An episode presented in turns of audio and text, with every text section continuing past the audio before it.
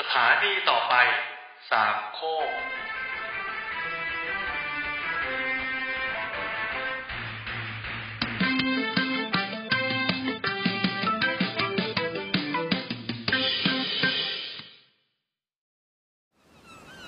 แนทนางนวล สวัสดีค่ะ แนทค่ะ และนี่คือแนทนางนวลตอนที่ 4 แล้วนะคะ ก็ ถ้าใครเป็นลูกหลานชาวจีนอาจจะคุ้นกับความหมายของคำว่าสีที่แปลว่าสีหรือความตาย เราก็เลยจะไม่ค่อยใช้เลขสี่ในอะไรที่เป็นมงคลกัน แต่ว่าถ้าเป็นคนจีนเนี่ยจะเป็นเลข 8 มากกว่า อืม เปิดเรื่องมาก็ดูงมงายเลย แต่ว่าชื่อตอนนี้เนี่ยก็คือตอนเรื่องผีที่ไม่งมงายค่ะ แต่ก่อนอื่นเนื้อหาแรก เราลองแวะมาดูกันก่อนว่า ผีเนี่ย ความหมายของเขาอะคืออะไร เพื่อที่เราอาจจะมีคำจำกัดความที่ตรงกันขึ้นมามากขึ้น แล้วก็อาจจะเข้าใจว่าเออสโคปของตอนนี้มันจะอยู่ในแนวแนวไหนอะไรเงี้ย ช่วยไหม ความหมายแรกนะคะ ตามราชบัณฑิตอะตามมาอีกแล้วนะคะ ตามราชบัณฑิตยสถานนะคะ ก็คือ สิ่งที่มนุษย์เชื่อว่าเป็นสภาพลึกลับมองไม่เห็นตัว แต่อาจจะปรากฏเหมือนมีตัวตนได้ อาจให้คุณหรือโทษได้มีทั้งดีและร้าย เช่น ผีปู่ย่าตายาย ผีเรือน ผีห่า เรียกคนที่ตายไปแล้ว อืม เอาแค่ความหมายนี้นะ ก็คือไม่เห็นด้วยละ เพราะว่า ถ้าถ้าใครฟังเรื่องผีมาเยอะๆอะจะรู้จักผีอันหนึ่งที่เขาเรียกว่า doppelganger หรืออันเนี้ยถ้าเป็นของคือมันมีในหลาย ๆ วัฒนธรรมนะ ในของไทยอะก็มีเหมือนกันว่า ถ้าเราเห็นคนที่เหมือนเหมือนคนคนเนี้ย นึกออกไหมสมมติว่าสมมติว่าเราเคยเจอกัน เราทุกคนรู้จักแนทเคยเห็นแนทแบบเห็นแนทนั่งทำงานอยู่เออแล้วก็รู้ว่าแนทนั่งทำงานอยู่ที่โต๊ะนี่แหละ พอพอเดินจากโต๊ะแนทไปห้องครัว pantry ในออฟฟิศปรากฏว่าเห็นแนทยืนชงกาแฟอยู่ ทั้งทั้งที่รู้ว่าเฮ้ย แต่เมื่อกี้แนทมันนั่งอยู่ที่โต๊ะนี่หว่า แล้วตัวไหนอะเป็นตัวจริงก็ไม่รู้ มันต้องมีตัวใดตัวหนึ่งอะเป็น doppelganger ของแนทอันเนี้ยถ้าเป็นตามวัฒนธรรมไทยเขาจะถือว่า คนเนี้ยใกล้ตาย พอพอใกล้ตายเนี่ยเราจะเห็นร่างแยกเอ่อซึ่งอันเนี้ยนะว่ามันมันก็ไม่ใช่เรียกคนที่ตายไปแล้วไงเพราะว่าเรายังไม่ตายนึกออกไหมหรือบางสถานการณ์เนี่ยเอ่อเช่นเห็นแนทซ้อนมอไซค์แต่ว่าเงานทอะที่ที่อยู่ข้างล่างมอไซค์อะมีมอไซค์มีตัวแนทอะไรเงี้ยครบ แต่ว่าไม่มีหัวของแนทอันเนี้ยเรียกว่าเห็นผีได้ไหมแต่จริงมันคือการเห็นแนทไม่มีเงา อันนี้ก็เหมือนกันเป็นลางบอกเหตุว่าแนทกำลังจะตาย ซึ่งจริง ๆ การพูดจาแบบนี้นะคะ หลายคนก็ถือเหมือนกัน ถือว่าเป็นเรื่องที่ไม่มงคลที่จะพูดว่าเราเนี่ยจะตายหรือว่าใครเนี่ยใกล้ตายนะคะ แต่ว่าไม่เป็นไรถ้าใครเนี่ยเรียนโรงเรียนไทยมา ก็จะรู้ว่ามันสามารถแก้ได้ง่ายมาก ๆ เลย ตอนเราเด็ก ๆ เนี่ย แล้วเราพูดจาไม่เพราะ หรือว่าพูดจาไม่เป็นมงคลนะคะ เราก็แค่เอามือเนี่ยตบที่ปากสองทีหลังจากพูดคำนั้น เช่น เอ่อเหมือนกับว่า เผลออุทานแบบเป็นเด็กประถมเนี้ยแต่อาจจะแบบเผลอพูดว่าแบบเฮี้ยเออก็คือพูดไม่เพราะเราไม่เป็นมงคลต่อชีวิตนะคะก็แค่ตบปากสองทีแปะแปะแล้วก็กำมือนะคะ แล้วก็ปาไป ก็ถือว่าเหมือนเหมือนถอนคำพูดและ อืม นั่นแหละ บางทีก็จะมีการแกล้งนะคะก็คือทำเรื่องอะไรไม่ดีอย่างนี้นะคะ พูดจาปากพล่อย แล้วก็ตบปากสองทีแล้วก็โยนไปให้คนที่เราไม่ชอบค่ะ ข้อต่อมานะคะ ความหมายของคำว่าผี อันนี้เป็นศัพท์โบราณก็คือเราสามารถ เรียกว่าเรียกเทวดาเนี่ยว่าผีก็ได้ด้วย อืม แต่เขาวงเล็บไว้ว่าโบก็คือโบราณ แปลว่าสมัยนี้ก็คือเราจะไม่เรียกเทวดาว่าผีกันอีกต่อไปหรออะต่อมาก็คือเป็นภาษาปากนะคะ อันนี้โดยปริยายหมายความว่าเลว เช่นคนผีอะไรเงี้ย หรือว่าผีทะเล อันนี้ถ้าเป็นยุคใหม่หน่อยโมเดิร์นเราก็จะเห็นทั่วไปเลย เขาก็ยังใช้กันอย่างแพร่หลายนะคะ ก็คือคำว่าอีผี อืม เดี๋ยวนี้กลายเป็นคำอุทานแล้วเนาะ เหมือนแบบ หุยไปซื้อครีมตัวนี้มา แบบบอกว่าลดราคาจาก 250 เหลือ 199 แต่ว่าเวลาปกติแกขายแค่ 180 เองนะอีผีอะไรอย่างเงี้ยจะเห็นทั่วไปได้ตามทวิตเตอร์นะคะ แล้วก็ความหมายต่อมาก็คือ เรียกบุคคลที่หมกมุ่นในการพนันว่า ผีการพนันเข้าสิงแล้วก็ในส่วนของสุดท้ายนะคะ ที่อิงจากราชบัณฑิตเนี่ย ก็จะมีลูกคำของผีต่างๆ ก็คือ ผีผีกระสือ ผีกระหัง ผีกองกอย ผีซ้ำดั้มพลอย ผีดิบ ผีตากผ้าอ้อม ผีตายซาก ผีตายทั้งกลม ผีตายโหง ผีถ้วยแก้ว ผีถึงป่าช้า ผีทะเล ผีบ้านไม่ดี ผีป่าก็พลอย ผีบุญ ผีปอบ ผีพุ่งใต้ ผีฟ้า ผีสาง ผีหลอก ผีห่า ผีอ่ำ ผีเข้า ผีออก ผีเพลีย ผีเรือน ผีเรือนไม่ดี ผีป่าก็พลอย ผีเสื้อน้ำ ผีเสื้อยักษ์ ผีเสื้อราตรี ผีเสื้อสมุทร ผีเสื้อเมือง ผีแถน ผีขโมด ผีโป่ง ผีโป่งคาง ผีโพง และผีไม่มีสารค่ะ ซึ่งผีทั้งหมดที่กล่าวมาข้างต้นเนี่ย เราจะไม่พูดถึงเลยใน EP นี้ ยกเว้นคำเดียวนะคะคำว่า ผีซ้ำดั้มพลอย ถ้าใครเล่น Twitter เป็นหลักเนี่ย ซึ่งแนทน่ะเล่น Twitter เป็นหลักนะคะ ก็เราจะเห็นดราม่าหนึ่งที่เป็นเรื่องผีซ้ำดั้มพลอย คือมีนักเขียนคนนึงเนี่ย เขาใช้คำว่าผีซ้ำดั้มพลอย อยู่ในหนังสือของเขาด้วย ซึ่งก็มีชาวเน็ตเนี่ย ถ่ายรูปหน้านั้นหน้าดังกล่าวอะค่ะ ที่มีคำว่าผีซ้ำดำพลอย แล้วก็มาลงว่า เฮ้ยเราคิดว่าถ้าคุณเป็นนักเขียนที่ดีอะคุณควรใช้คำที่คนทั่วไปอะเข้าใจนะ คุณจะมาใช้คำยากๆที่เราอะอ่านหนังสือคุณแล้วอยากจะแบบดื่มด่ำเข้าใจกับอัธรสในในเนื้อหา แต่เราต้องเสียเวลามานั่งเปิดดิกว่า ผีซ้ำดำพลอยแปลว่าอะไรอะมันไม่ใช่แล้วปะ อู้แล้วหลังจากนั้นอะก็เหมือนมี controversy คือมีคนทั้งเถียงกันว่าแบบ จริงค่ะ คนสมัยเนี้ยคิดแต่จะใช้คำที่แบบซับซ้อนเพื่อให้มันดูหรูโดยที่ไม่เข้าใจว่าเราอะเข้าใจหรือเปล่าอะไรเงี้ย แล้วก็มีอีกฝั่งหนึ่งที่บอกว่า เฮ้ยมันคือการศึกษาขั้นพื้นฐานนะ ในในบทเรียนอะ ก็มีทำไมคุณถึงแบบไม่ตั้งใจเรียนหรอเลยไม่รู้จักคำนี้อะไรเงี้ย แล้วก็แบ่งเป็นอีกพวกหนึ่งที่บอกว่า พวกคุณอะเหมือนทะเลาะกันอะด้วยอะอะมีมีทั้งถูกและผิด มีทั้งคนที่บอกว่ามันใช้ศัพท์ยากไป แล้วก็มีคนที่บอกว่าแบบทำไมไม่ตั้งใจเรียนอะไรเงี้ยหรือมีคนที่บอกว่ามันเป็นเบสิกทุกอย่างที่ว่ามาถูกหมดเลย แต่ขอติคนเขียนนิดนึงว่าทำไมเขียนหนังสือถึงไม่พิสูจน์อักษรคำว่าผีซ้ำด้ามพลอยอะ มันต้องสะกดว่าด้ามสิวะ อืมอู้ซึ่งอันเนี้ยก็คือผิดที่สุดเลยในในทั้งหมดที่เถียงกัน เพราะว่าจริงๆอะผีซ้ำดั้มพลอยอะเขียนดั้มเป็นดอเด็กสระอัมไมโทนะคะ ก็จะเป็นผีซ้ำดั้มพลอย ไม่ใช่ด้ามถูกแล้วดั้ม โดยที่ดั้มเนี่ยเป็นภาษาถิ่นอีสาน แปลว่าผีบ้านหรือผีเรือนนั่นเอง ฉะนั้นเนี่ยจริงๆแล้วคำว่าผีซ้ำดั้มพลอยอะก็เลยหมายความว่าซวยซ้ำซวยซ้อน หมายถึงว่าเราอะถูกผีอื่นอะแกล้ง แล้วก็พอกลับมาที่บ้านเนี่ยก็โดนผีดั้มเนี่ยที่เป็นผีบ้านผีเรือนเนี่ยแกล้งพอพลอยแกล้งซ้ำเข้าไปอีก อืมก็คือโดนทั้งผีในบ้านแล้วก็นอกบ้านเนี่ยแกล้งก็เลยเหมือนกับคนที่ซวยซ้ำซวยซ้อนนั่นเอง อันนี้ก็คือจบที่มาของผีซ้ำดั้มพลอยนะคะ อ๋อแล้วก็ฝากไว้การที่เราจะพิมพ์สระอัมกับไมโทเนี่ย การพิมพ์ที่ถูกต้องจะต้องพิมพ์ไมโทก่อน ถ้าเราพิมพ์สระอัมก่อนแล้วไปพิมพ์ไมโททีหลังเนี่ย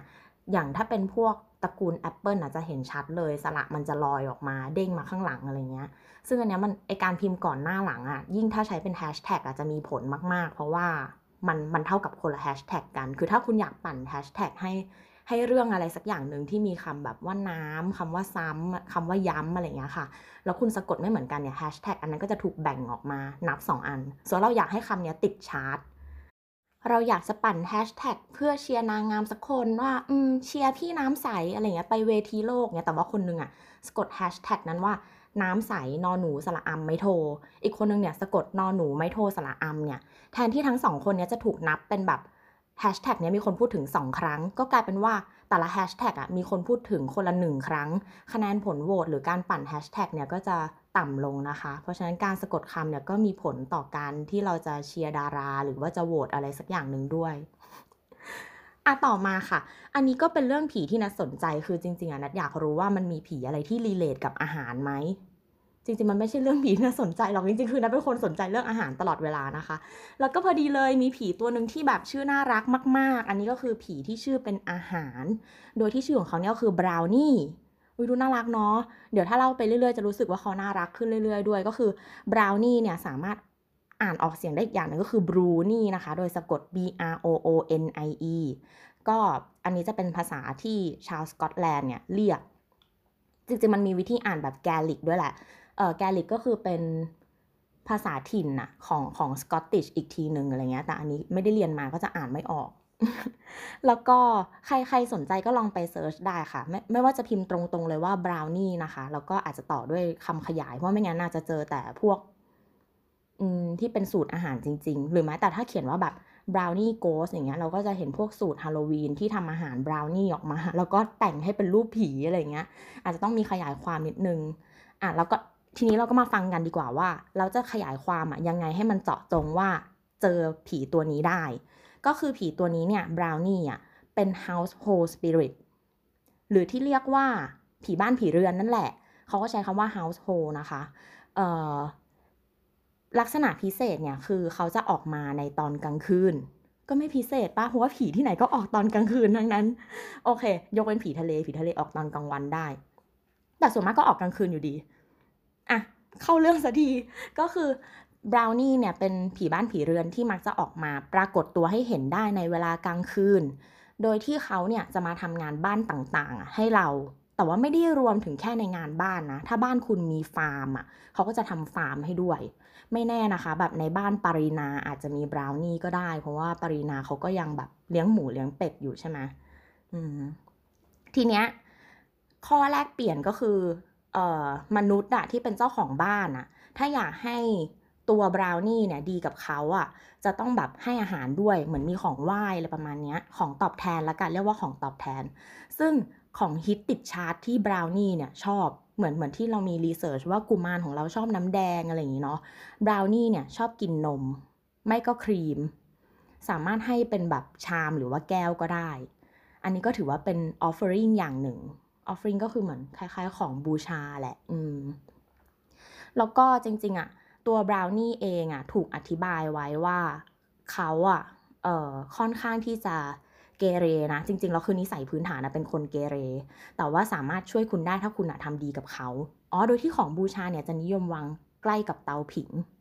อะจบแล้วเพราะคนไทยไม่มีเตาผิงนะคะ คุณอดที่จะบูชาบราวนี่แล้ว หรือว่าเราสามารถวางใกล้เตาแก๊สได้ไหม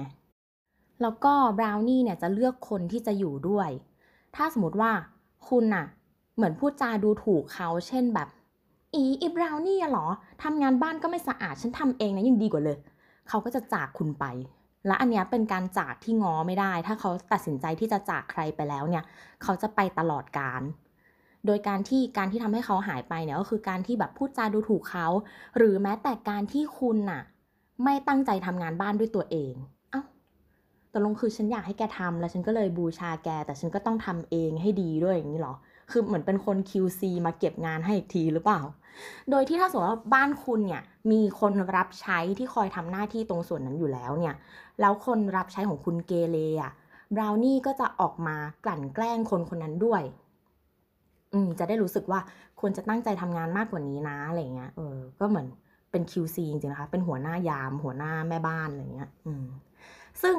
คำอธิบายของบราวนี่ว่าหน้าตาเป็นยังไงเนี่ยค่อนข้างที่จะแตกต่างไปแล้วแต่ภูมิลำเนาว่าแบบเป็นคนภาคไหนบ้านอยู่อำเภออะไรอะไรเงี้ยก็อาจจะเห็นแบบต่างกัน แต่โดยรวมแล้วเนี่ยมักจะมีข้อที่ใกล้เคียงกันอยู่ก็คือทุกคนเนี่ยอธิบายว่าน่าเกลียด ใช้คำว่า ugly แล้วก็ผิวเนี่ยจะเป็นสีน้ำตาล แล้วก็ค่อนข้างที่จะมีขนดกเหมือนแบบผิวสีน้ำตาล แล้วก็ปกคลุมด้วยขนอะไรเงี้ยอืม แต่เรางงมากเพราะว่าภาพประกอบเนี่ย มันเหมือนไม่มีขนนะมัน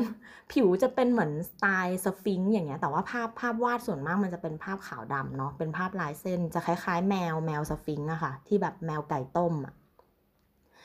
แต่ว่าถ้าสมมติว่าเป็นยุคโบราณเลยเนี่ย พวกบราวนี่โบราณเนี่ยเขาบอกว่าจะตัวเท่ามนุษย์หรือใหญ่กว่า คล้ายๆตระกูลโกเลมหรืออะไรเงี้ย แต่ว่าถ้าแบบพอพัฒนามาเรื่อยๆ ในนิทานสมัยใหม่เรื่อยๆ เพราะว่าอันนี้อยู่ในนิทานหลายๆเรื่อง แล้วก็ถือว่าเป็น British folklore อย่างหนึ่งนะคะ ก็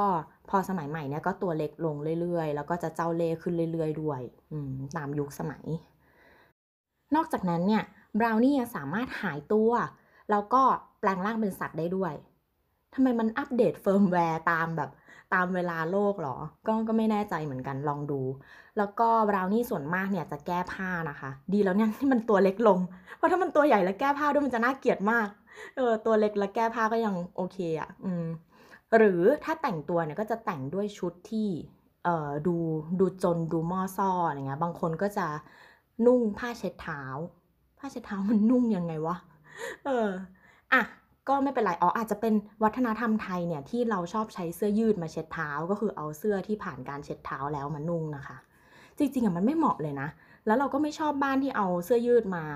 ใช้เป็นแบบ คือไม่ได้ไม่ได้หมายถึงมันไม่สวยงามนะ แต่มันก็ไม่สวยด้วยแหละ แต่จริงๆอะเสื้อยืดที่เอามาเช็ดเท้าอะ มันไม่เคยซึมซับน้ำเลยเว้ยเออเพราะว่าถ้าเป็นเสื้อผ้าที่มันซับน้ำดีๆ หรือว่านุ่มอะเราก็จะใส่นอนกันถูกปะแต่ว่าเสื้อเสื้อยืดที่เราจะเอามาทิ้งอะ เอามาเช็ดเท้ามันก็คือเสื้อที่แบบเหมือนผ้าไม่ดีใส่ไม่สบายแล้วอะไรเงี้ยมันก็ไม่ควรเอามาเช็ดเท้าอยู่นะจริงๆแล้วเพราะมันไม่ดูดซับน้ำเลยคือมันไม่ได้ประโยชน์อะไรเลยอะแล้วเหมือนฝุ่นก็ไปกองกองกันอยู่ตรงนั้นอะตัดใจทิ้งไปเลยดีกว่าอะกลับมาเข้าเรื่องนะคะ แล้วก็ที่สำคัญอีกข้อหนึ่งคือ ที่เราบอกว่าเราสามารถเอ่อ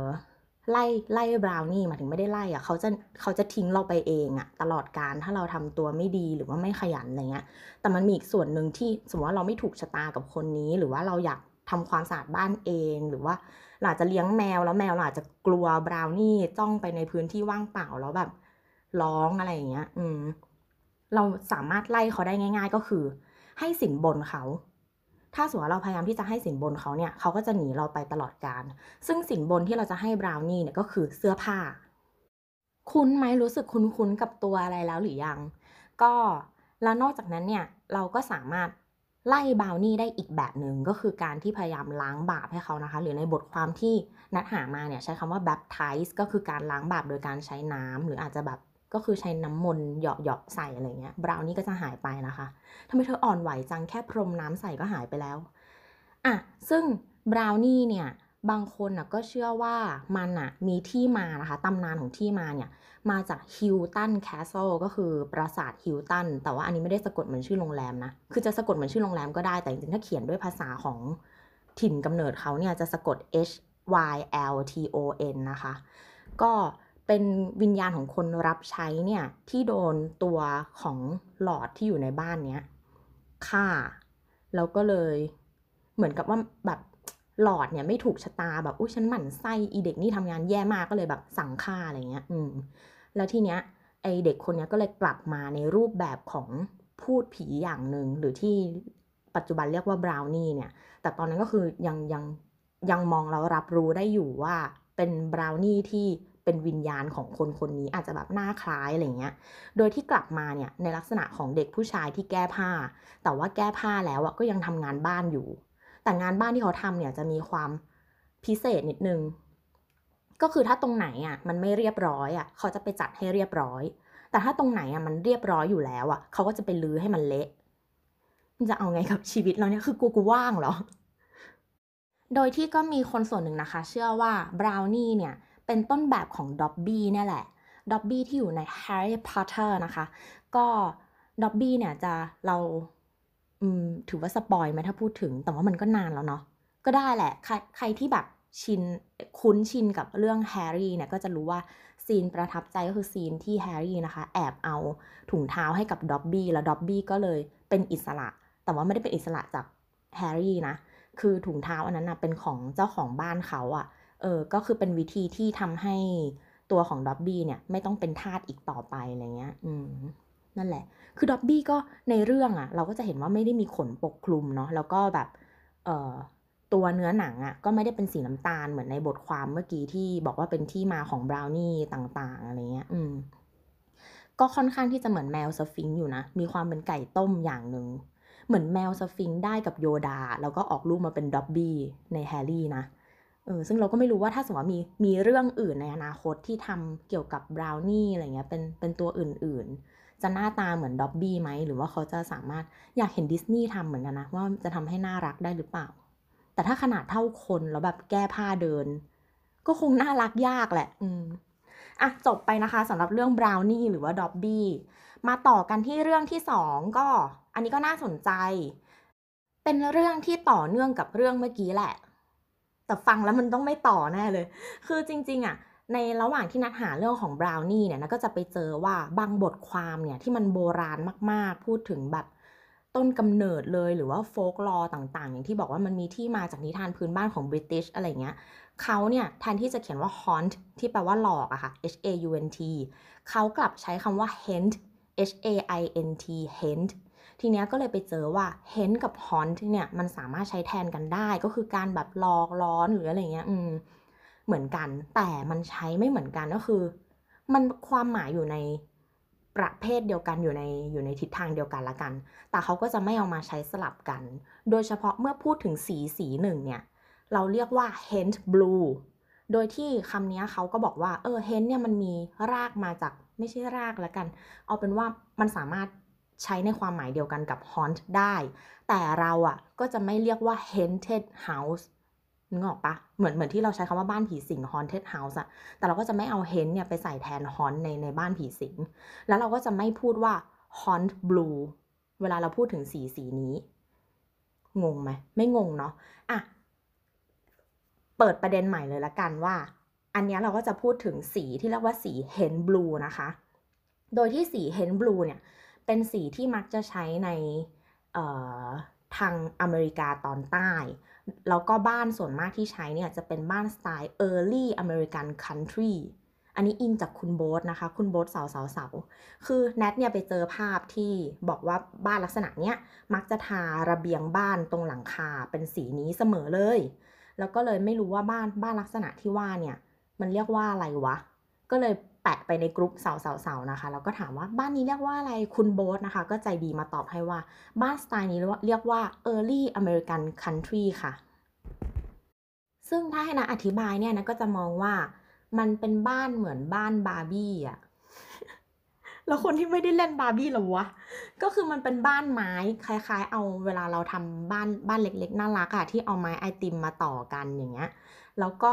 ตัวระเบียงบ้านของเขาที่อยู่ข้างหน้าจะเหมือนในหนังฝรั่งที่เราเห็นว่าแบบชอบมีปู่ย่ามานั่งเก้าอี้โยกกันข้างหน้า มันจะเหมือนเป็นห้องห้องหนึ่งอะต่อออกมาเลยอะคือเป็นพื้นที่ระเบียงที่เยอะมาก แต่ว่าไม่มีกำแพง ไม่มีกำแพงทั้งสามด้านอย่างเงี้ยกำแพงด้านหลังก็คือตัวประตูหน้าบ้านเรานั่นแหละ แล้วก็พื้นที่ที่ยื่นออกมา มันจะมีเสาอยู่ แล้วก็ข้างบนอะจะมีหลังคา ก็คือระเบียงอะแต่เป็นระเบียงแบบที่สามารถเข้าไปหลบฝนได้สบายๆประมาณแบบ 18 คนในนั้นอะไรเงี้ย อืม โดยที่ส่วนมากบ้านที่เราเห็นอย่างเงี้ย อาจจะเป็นสีขาวก็ได้ หรือเป็นสีชมพูอ่อน สีเหลืองหรืออะไรก็ตาม แต่ว่าขอบประตูบ้านแล้วก็ตัวของเพดานระเบียงเนี่ยจะนิยมเป็นสีที่เรียกว่า hent blue อะก่อนเราจะไปเจาะลึกเรื่อง h e n Blue มันคืออะไรนะคะ มาฟังตำนานกันก่อน ตำนานที่เกี่ยวข้องกับเรื่องนี้เนี่ย เวลาเราพูดถึงสี h e n Blue อะ เราจะไปเจอเรื่องหนึ่งที่เหมือนนิทานปรำปราอะไรอย่างเงี้ยละกัน เขาก็จะพูดถึง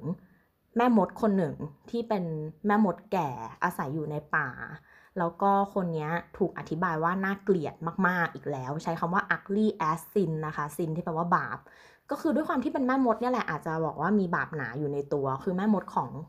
ของเมืองนอกอะมันไม่ได้ดีเหมือนแม่มดของไทยที่แบบจะเอาอะไรก็ว่ามาจะขี่ไม้กวาดไปหาอะไรอย่างนี้นะคะ ก็ แม่มดเนี่ยถูกอธิบายว่าน่าเกลียดเหมือนกับบาปของเธอนั่นแหละอาจจะฆ่าแมวหรือว่าดองคังคกอะไรอย่างนี้ก็ถือว่าเป็นบาปอย่างหนึ่งอะแล้วก็แม่มดคนนี้เนี่ยเชื่อว่า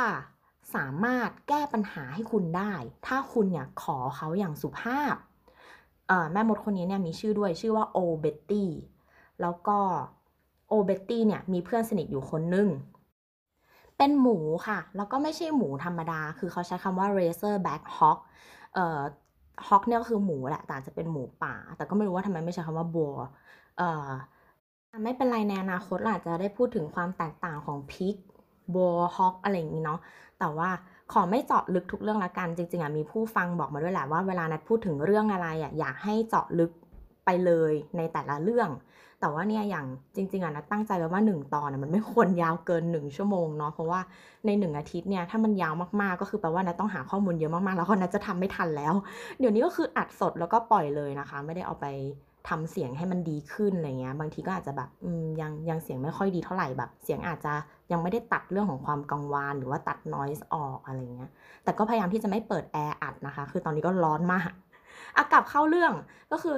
Razer Back Hawk เนี่ยอาจจะดูได้ง่ายคือเป็นหมูป่าที่หลังอาน มันก็เลยชื่อ Razer Back อะไรเงี้ยเออจริง ๆอะถ้าสมมติว่าใครว่างอะลอง Google รูปหมูอะแล้วจะเห็นว่าหมูกับสมเสร็จอะมีข้อเหมือนกันอย่างหนึ่งคือเวลาเขาเด็กอะเขาจะน่ารักมากคือเขาจะเป็นลายแบบจุดๆอะคล้ายๆ คล้าย ๆ เสือดาวอ๋อเออแต่ว่าคือโตมาลายมันหายหมดเลยนะ เหมือนกันพวกนี้ก็คือทั้ง ทั้งตัวสมเสร็จอะสมเสร็จตัวตัวเด็กอะก็จะเป็นสีน้ำตาล แล้วก็มีจุดๆแบบน่ารักมาก แล้วพอโตมาก็กลายเป็นสีเหมือนแพนด้าที่เป็นสีขาวดำอย่างเงี้ย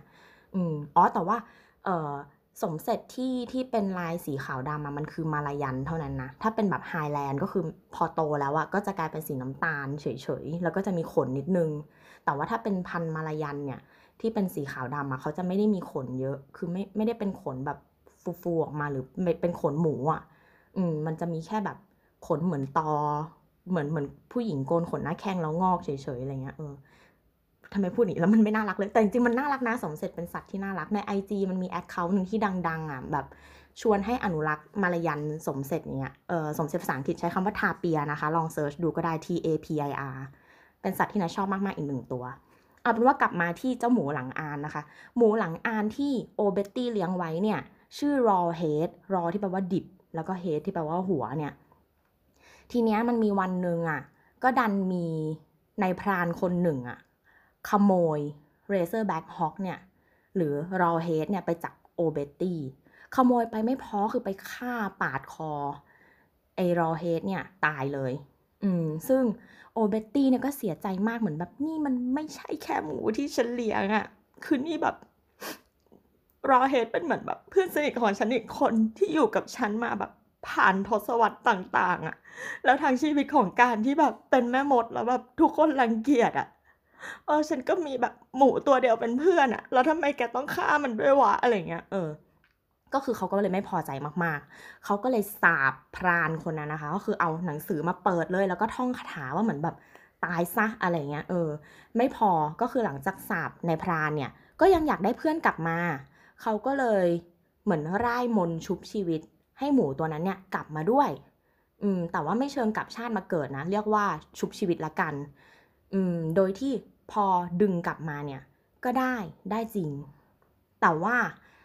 มันไม่ได้กลับมาเป็นหน้าตาเป็นหมูเหมือนเดิม แต่ว่ากลับมาเนี่ยโชคเลือดเลยโดยที่ได้มือเป็นหมี แต่ว่าได้หางอะเป็นแลคูน แล้วก็เดินอะสองขา โดยที่ตัวยังเป็นเป็นโครงกระดูกอยู่ แล้วก็โชคเลือดเต็มไปหมดเลยเงี้ยแล้วมันรู้ได้ไงว่าเป็นตัวเดิมวะคือถ้าคนเราทำหมูหายอะ แต่ได้ได้ตัวได้หมีผสมแลคคูนแล้วเป็นโครงกระดูกกลับมา มันรู้ได้ไงเพราะว่าไอเนี้ยคือหมูของฉัน งงปะ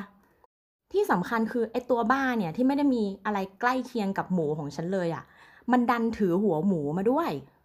ก็ก็คือในมือมือหมีอะเหมือนจิกหัวหมูกลับมาด้วยหนึ่งอันน่ะ คือทำไมไม่คิดว่านายพรานที่ตัวเองสาบให้ตายอะเป็นคนดึงหัวหมูกลับมาวะงงปะคือเหมือนเหมือนกำลังเลี้ยงสิ่งที่แบบไม่น่ารักเลยอะแต่ก็เชื่อว่าคนนี้แหละคือเพื่อนสนิทฉัน เอออะเอาเป็นว่าก็ก็ไม่เป็นไรนั่นแหละ แล้วเขาก็เลยอยู่ด้วยกันต่อไปโดยเป็นแบบนี้ แล้วก็หลังจากนั้นเนี่ยถ้าสมมติว่าเขาเจอแบบในพรานหรือคนที่ทำไม่ดีในป่า ก็จะเจอแม่มดแก่ กับตัวโครงกระดูกที่มือเป็นหมีตัวหางเป็นแรคคูนแล้วก็ถือหัวหมูเนี่ยมาล้างแค้นอืม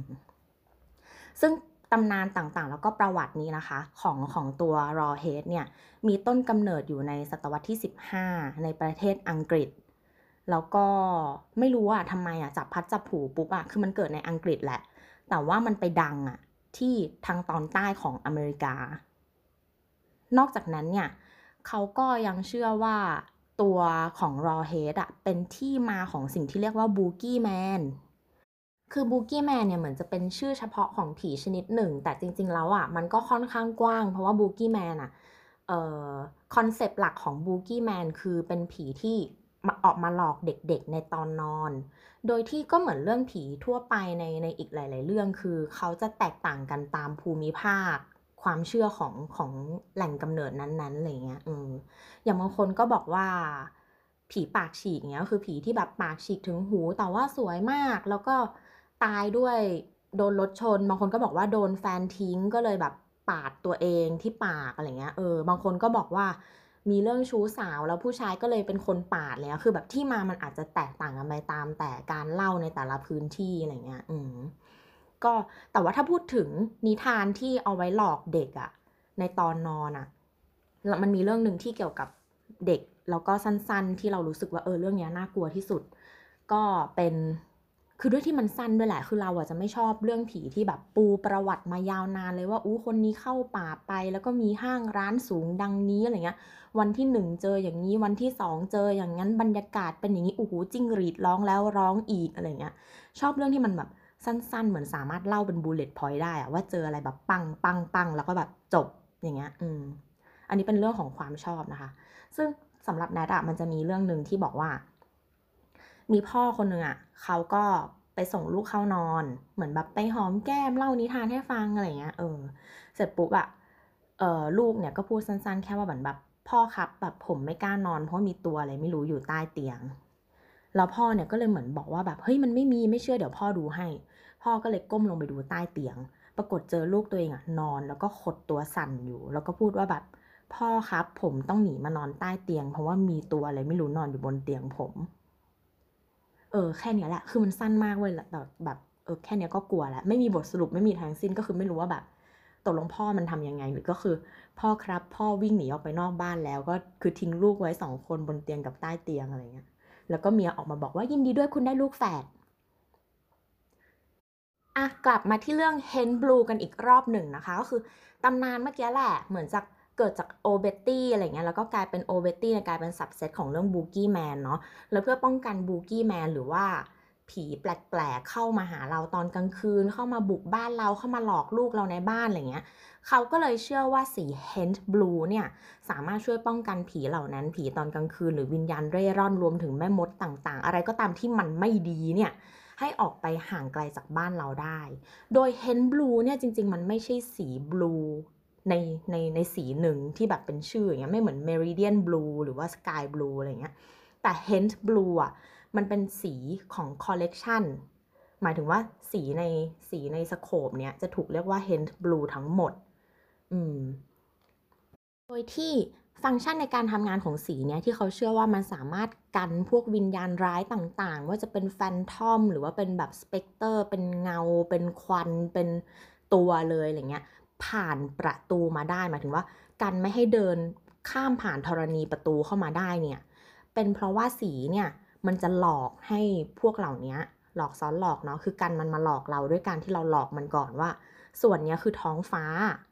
แล้วก็ถูกปกคลุมเนี่ยด้วยน้ำอะไรเงี้ยเออเป็นฟ้าเป็นน้ำอะไรเงี้ยอืมเพราะว่าเขาเชื่อว่าผีอะไม่สามารถผ่านน้ำได้ว่าคุณจะมีขาหรือไม่มีขา คุณไม่สามารถเดินทางผ่านน้ำได้ ซึ่งอันนี้ก็อาจจะไม่ไม่ apply กับผีไทยเพราะว่าผีไทยเนี่ยเรามีพรายน้ำ เออแล้วก็ไม่แอพพลายกับผีญี่ปุ่นด้วยเพราะว่าแบบถ้าใครแบบว่ายน้ำแล้วมี scene หลอนในหัว จะรู้ว่าผีญี่ปุ่นเนี่ยออกมาดึงขาบ่อยมากๆบางทีก็ใช้มือบ้าง ใช้ผมพันบ้างอะไรเงี้ยอืมอะเอาเป็นว่าการที่คนในแถบใต้ของของอเมริกานะคะ เชื่อว่าสีเนี้ยหรือการที่ลวงว่าระเบียงของฉันมันคือน้ำและท้องฟ้านะ มันสามารถช่วยป้องกันบ้านอะ จากสิ่งเหล่านี้ได้ เพราะว่าฟ้าและน้ำเป็นสิ่งที่มีอะไรที่สูงกว่าปกป้องอยู่เออเป็นเป็นสิ่งที่แบบเหมือนมีอำนาจมากกว่า ก็คล้ายๆกับว่าให้ให้พระเจ้าหรืออะไรเงี้ยแบบให้ก็อดเดสอะมาปกปักรักษาบ้านเหมือน เข้าใจเราเข้าใจเราใช่ปะ ฉันไม่สามารถหาคำมาอธิบายได้ดีกว่านี้อีกแล้วเพราะฉะนั้นจะตัดจบสำหรับเรื่องนี้นะคะ โดยที่สีที่ขายดีที่สุดสำหรับการทาระเบียงเนี่ยก็มีบริษัทเจ้าของบริษัทสีเนี่ยคล้ายๆ เจ้าของ TOA อะไรเงี้ยแหละ แต่ว่าเป็นเป็นของฝรั่ง คือเบนจามินมัวเนี่ยเขาก็ออกมาบอกว่าสีที่เขานับว่าเป็น Hent Blue เนี่ยแล้วก็มันฮิตมากๆ แบบขายดีตลอดถ้าพูดถึงการไปทาระเบียงอะ่ะก็คือสี Breath of Fresh Air แล้วก็ Harbor Haze Palladian Blue Arctic Blue แล้วก็ Clear Skies โดยที่สี Palladian Blue สำหรับเราอะมันใกล้ทองมาก แต่มันไม่ใช่ทองแบบวิบวับวับหัวเส้งหงอะ่ะมันเป็นทองเหมือนที่ถ้าคุณไปงานแต่งอะ่ะแล้วเพื่อนเขียนว่า dress code ต้องใส่สีนี้แล้วมันคือทองอะ่ะมันจะเป็นสีนั้นแหละ นึกออกไหมทองที่มันเหมือนกากีใส่นมอะ่ะอืมคือสีในในโทนเนี่ยทั้งหมดที่พูดมาเมื่อกี้ค่อนไปทาง พาสเทลทั้งหมดก็คือเราจะพูดถึงสีต่างๆ ที่แบบใส่นม แต่ว่ามันมันไม่ฟ้าสำหรับเราเลย อย่างเช่น Harbor Haze สำหรับเรามันเหมือนมันเหมือนเทา เทาที่ไม่อมฟ้าด้วยซ้ำเทาที่อมเขียว แล้วก็ Palladian Blue เนี่ยแกเป็นสีทองชัดๆ แกคือทองพาสเทลอืมแล้วก็อาร์กติกบลูเนี่ยออกไปทางเขียวเลยอะเหมือนเขียวมิ้นที่ไม่แป่นน่ะเออ ก็คือเขียวมิ้นที่ใส่นม ลองเอา เอาน้ำเขียวอะใส่นมเยอะๆอะน่าจะออกมาใกล้อันเนี้ยคิดเอง แต่มันก็คงมีวิธีเรียกของเขาแหละ เราก็ไม่ได้ไม่ได้เรียนมาทางด้านสีนะคะ นอกจากพอพูดถึง Arctic Blue อะเราก็เลยนึกถึงบุหรี่อันหนึ่งของ Marlboro ชื่อ Arctic Black Arctic Black เนี่ยมันจะมีเม็ดข้างในด้วย เม็ดข้างในบุหรี่ที่แบบบีบตรงฟองน้ำอะคือบุหรี่มันจะมีตัวที่เอาไว้จุดไฟแล้วก็ดูดใช่ไหมกับตัวที่เอาไว้ในปาก แล้วก็ คาบอะไอ้ตรงนั้นอะมันจะมีเม็ดเม็ดอันหนึ่งที่บีบได้ แล้วก็มันจะเป็นมิ้นท์ออกมาทำให้แบบเย็นเป็นพิเศษซึ่งบางคนเขาไม่ชอบเขาก็จะบอกว่ามันแสบคอมันเย็นเกินไป แล้วก็มีกลุ่มผู้ชายกลุ่มหนึ่งนะที่เชื่อว่าการกินมิ้นท์มากๆจะทำให้เป็นหมัน นอกจากนั้นก็มีคนที่เชื่อว่าบุหรี่เย็นน่ะจะทำให้เป็นมะเร็งมากกว่าบุหรี่ร้อน หรือที่เขาเรียกว่าบุหรี่แดง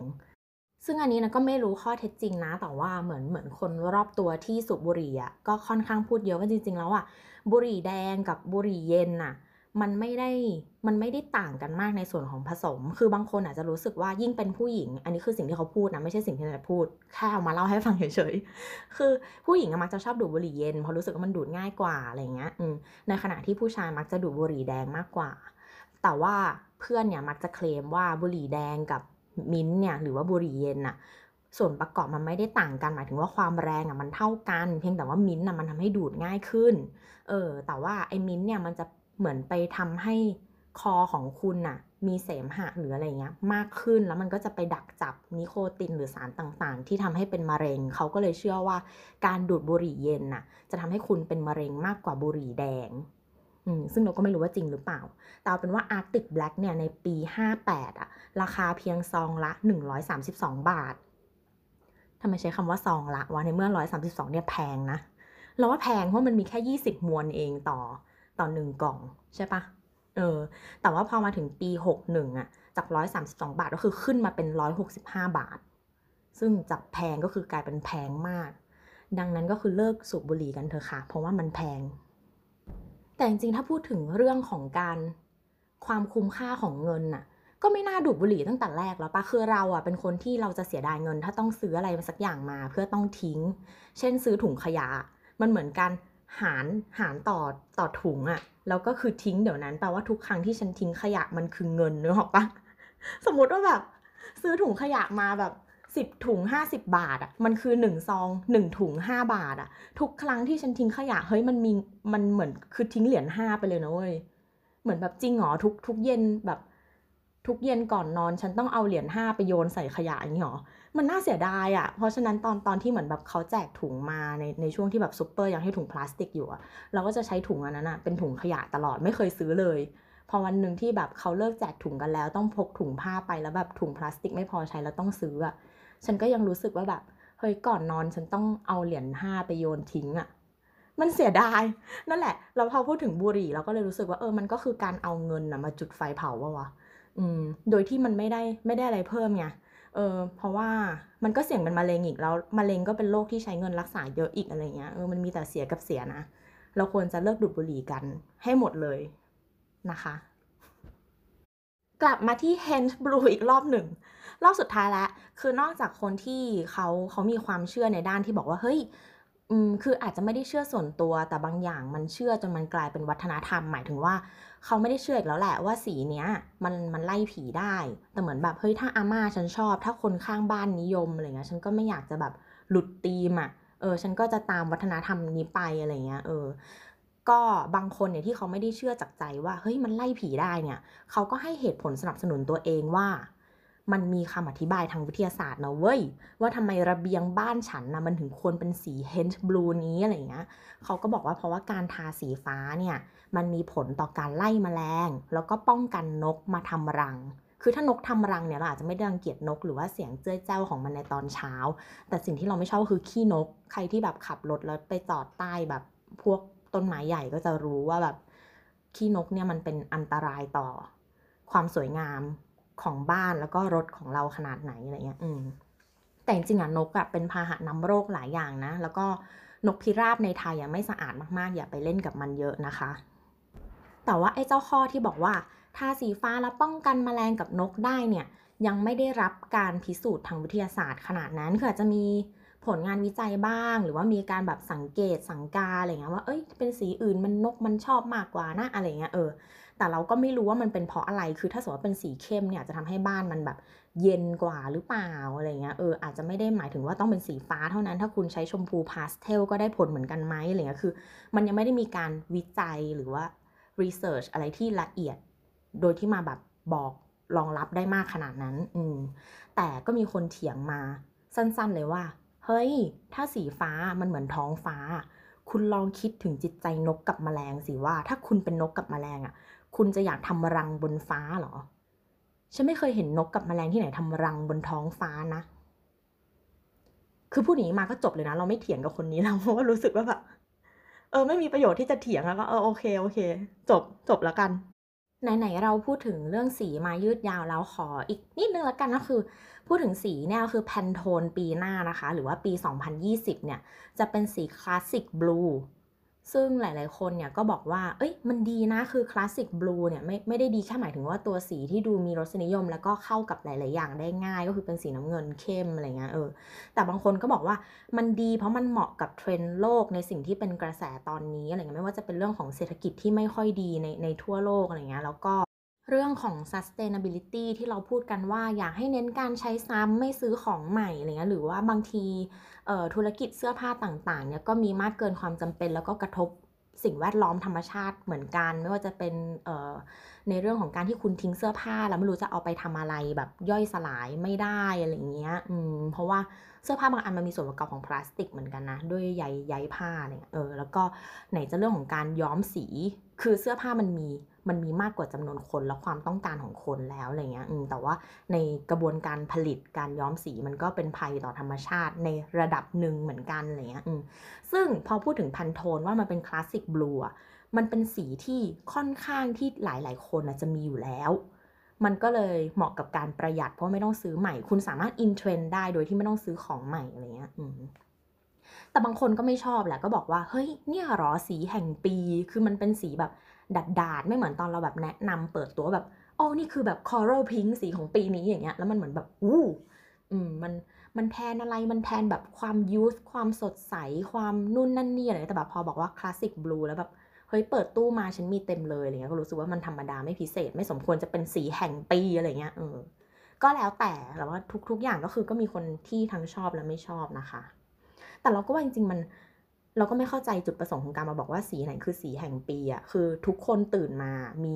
ในอารมณ์ของแต่ละคนน่ะในแต่ละวันยังไม่เหมือนกันเลยอะแล้วเนี่ยเธอมาบอกฉันว่าทั้งปีฉันต้องรู้สึกว่าเป็นแบบสีนี้อย่างเงี้ยแล้วของทุกคนในตลอดปีเหมือนกันมัน มันไม่ค่อยสมเหตุสมผลปะวะเออไม่รู้เขาคงมีมีมีกระบวนการคิดอะไรของเขาแหละไว้ไว้วันไหนทำเรื่องสีก็จะมาเจาะลึกเรื่องนี้อีกทีละกัน อันนี้เราก็จะข้ามไปเรื่องอื่นแล้วนะคะ คือเมื่อกี้เราพูดถึงเรื่องของ Hint Blue เนาะแล้วมันก็เลยมีสีที่ขายดีของบริษัทสีมาเกี่ยวข้อง เราก็เลยอยากจะรู้ว่า เฮ้ย ถ้ามันมีเรื่องของยอดขายอย่างเงี้ย มันสามารถวัด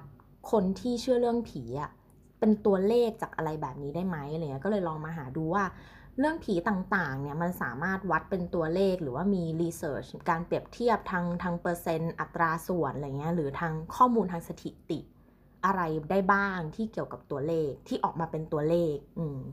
ก็เลยไปเจอเรื่องแรกเลยก็คือ คนเราเนี่ยณปัจจุบันอะมีความเชื่อเรื่องผีอะมากขึ้นเรื่อยๆ นะ คือถ้าดูง่ายๆแล้วคือรายการผีเราอะเยอะมากว่าจะเป็นไทยอังกฤษแบบพอดแคสต์หรือว่าในในตัว YouTube อะไรเงี้ยเออก็คือเหมือนเหมือนมันมีคนเชื่อเรื่องผีมากขึ้นเรื่อยๆอะบางคนอาจจะมองว่าเอ้ยมันเป็นแค่ความบันเทิงก็เหมือนฉันฉันชอบดู beauty blogger ก็ไม่ได้แปลว่าฉันแต่งหน้ามากขึ้น ก็ไม่ได้แปลว่าเครื่องสำอางจะขายดีขึ้น แต่มันแค่มีรายการชนิดนี้มากขึ้นหรือเปล่า ก็ก็ไม่รู้เหมือนกัน อืมแต่เอาเป็นว่าอันนี้มันมีรีเสิร์ชออกมาแล้ว คือในปี 2013 เนี่ยเขาพบว่าชาวอเมริกันน่ะเหลือคนที่เชื่อในพระเจ้าแค่ 74%ที่ใช้คำว่าแค่คือคือมองว่า 74อะมันก็สูงแหละ แต่ที่ใช้คำว่าแค่อะเพราะว่าในปี 2005 2007 แล้วก็ 2009อะ มันเคยอยู่ที่ 82%มาก่อน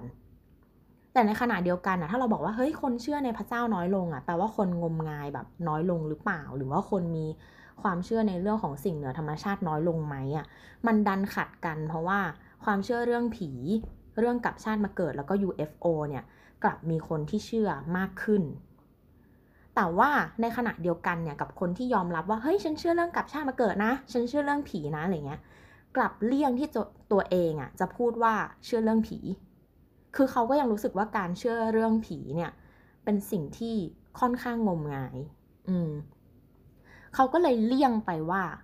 เชื่อว่ามีคนเคยเจอผีจริง คือเวลาเราทำเซอร์เวยบางทีเราจะเจอคำถามที่มันคล้ายๆกัน แต่ว่าคือคือความหมายเดียวกัน แต่ว่าใช้คำพูดต่างกันอะไรเงี้ย มีการพาราเฟสประโยคใหม่ อืม ซึ่งคนที่บอกว่า ฉันน่ะ เชื่อว่ามีคนเคยเจอผีจริง อันเนี้ยมีมากถึง 61%แต่ 61%เนี้ยก็คือถูกจัดอยู่ในหมวดที่บอกว่าเชื่อเรื่องผีเหมือนกันนะ แม้ว่าเขาจะไม่พูดคำว่าเชื่อเรื่องผีออกมาตรงๆ โดยที่คนที่บอกว่า เออ เชื่อว่ามีคนเคยเห็นผีเนี่ย มันคือ 61%แต่มีเพียง 42%น่ะ ที่ยอมรับออกมาตรงๆเลยว่า ฉันเชื่อเรื่องผี อืม ซึ่ง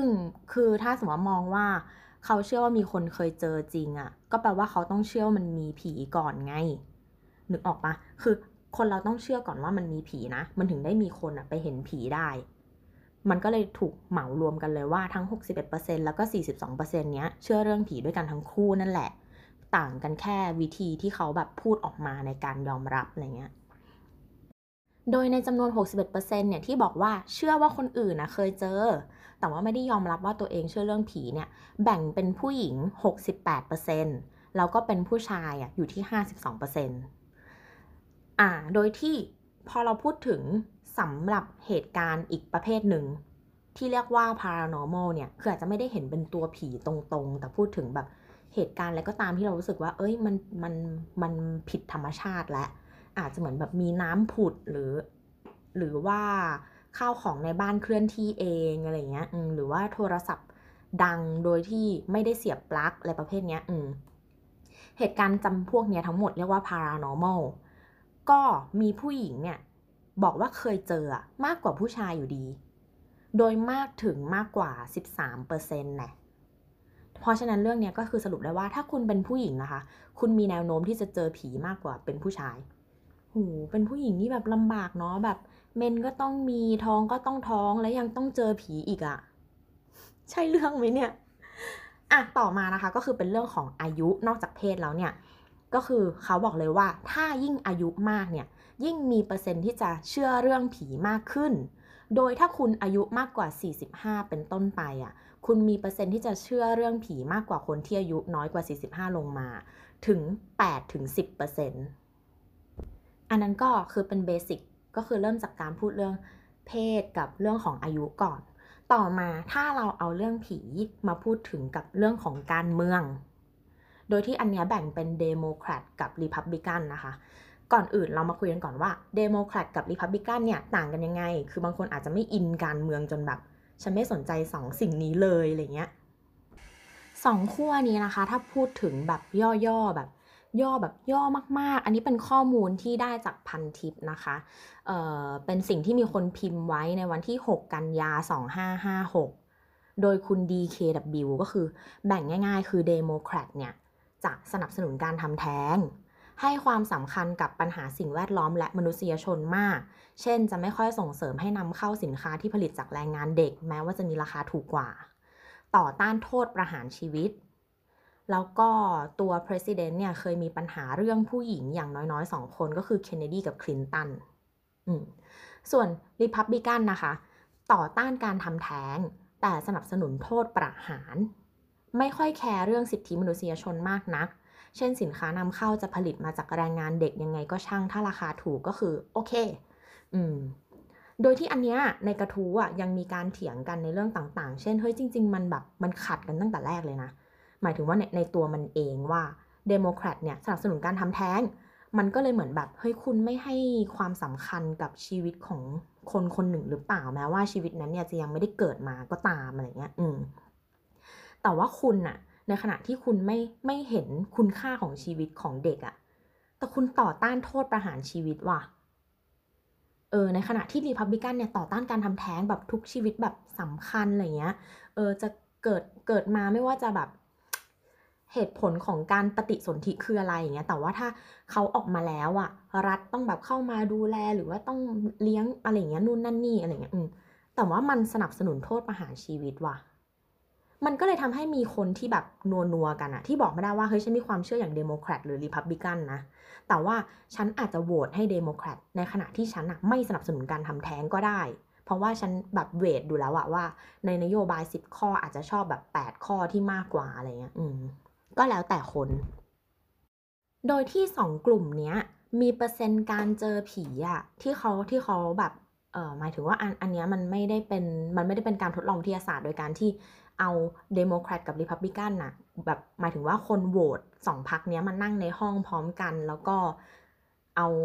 ธูปมาตั้งแล้วก็ดูว่ามีใครเห็นนะ คือมันไม่ใช่การจำกัดปัจจัยที่จะทำให้ให้คนเห็นนะนึกออกปะ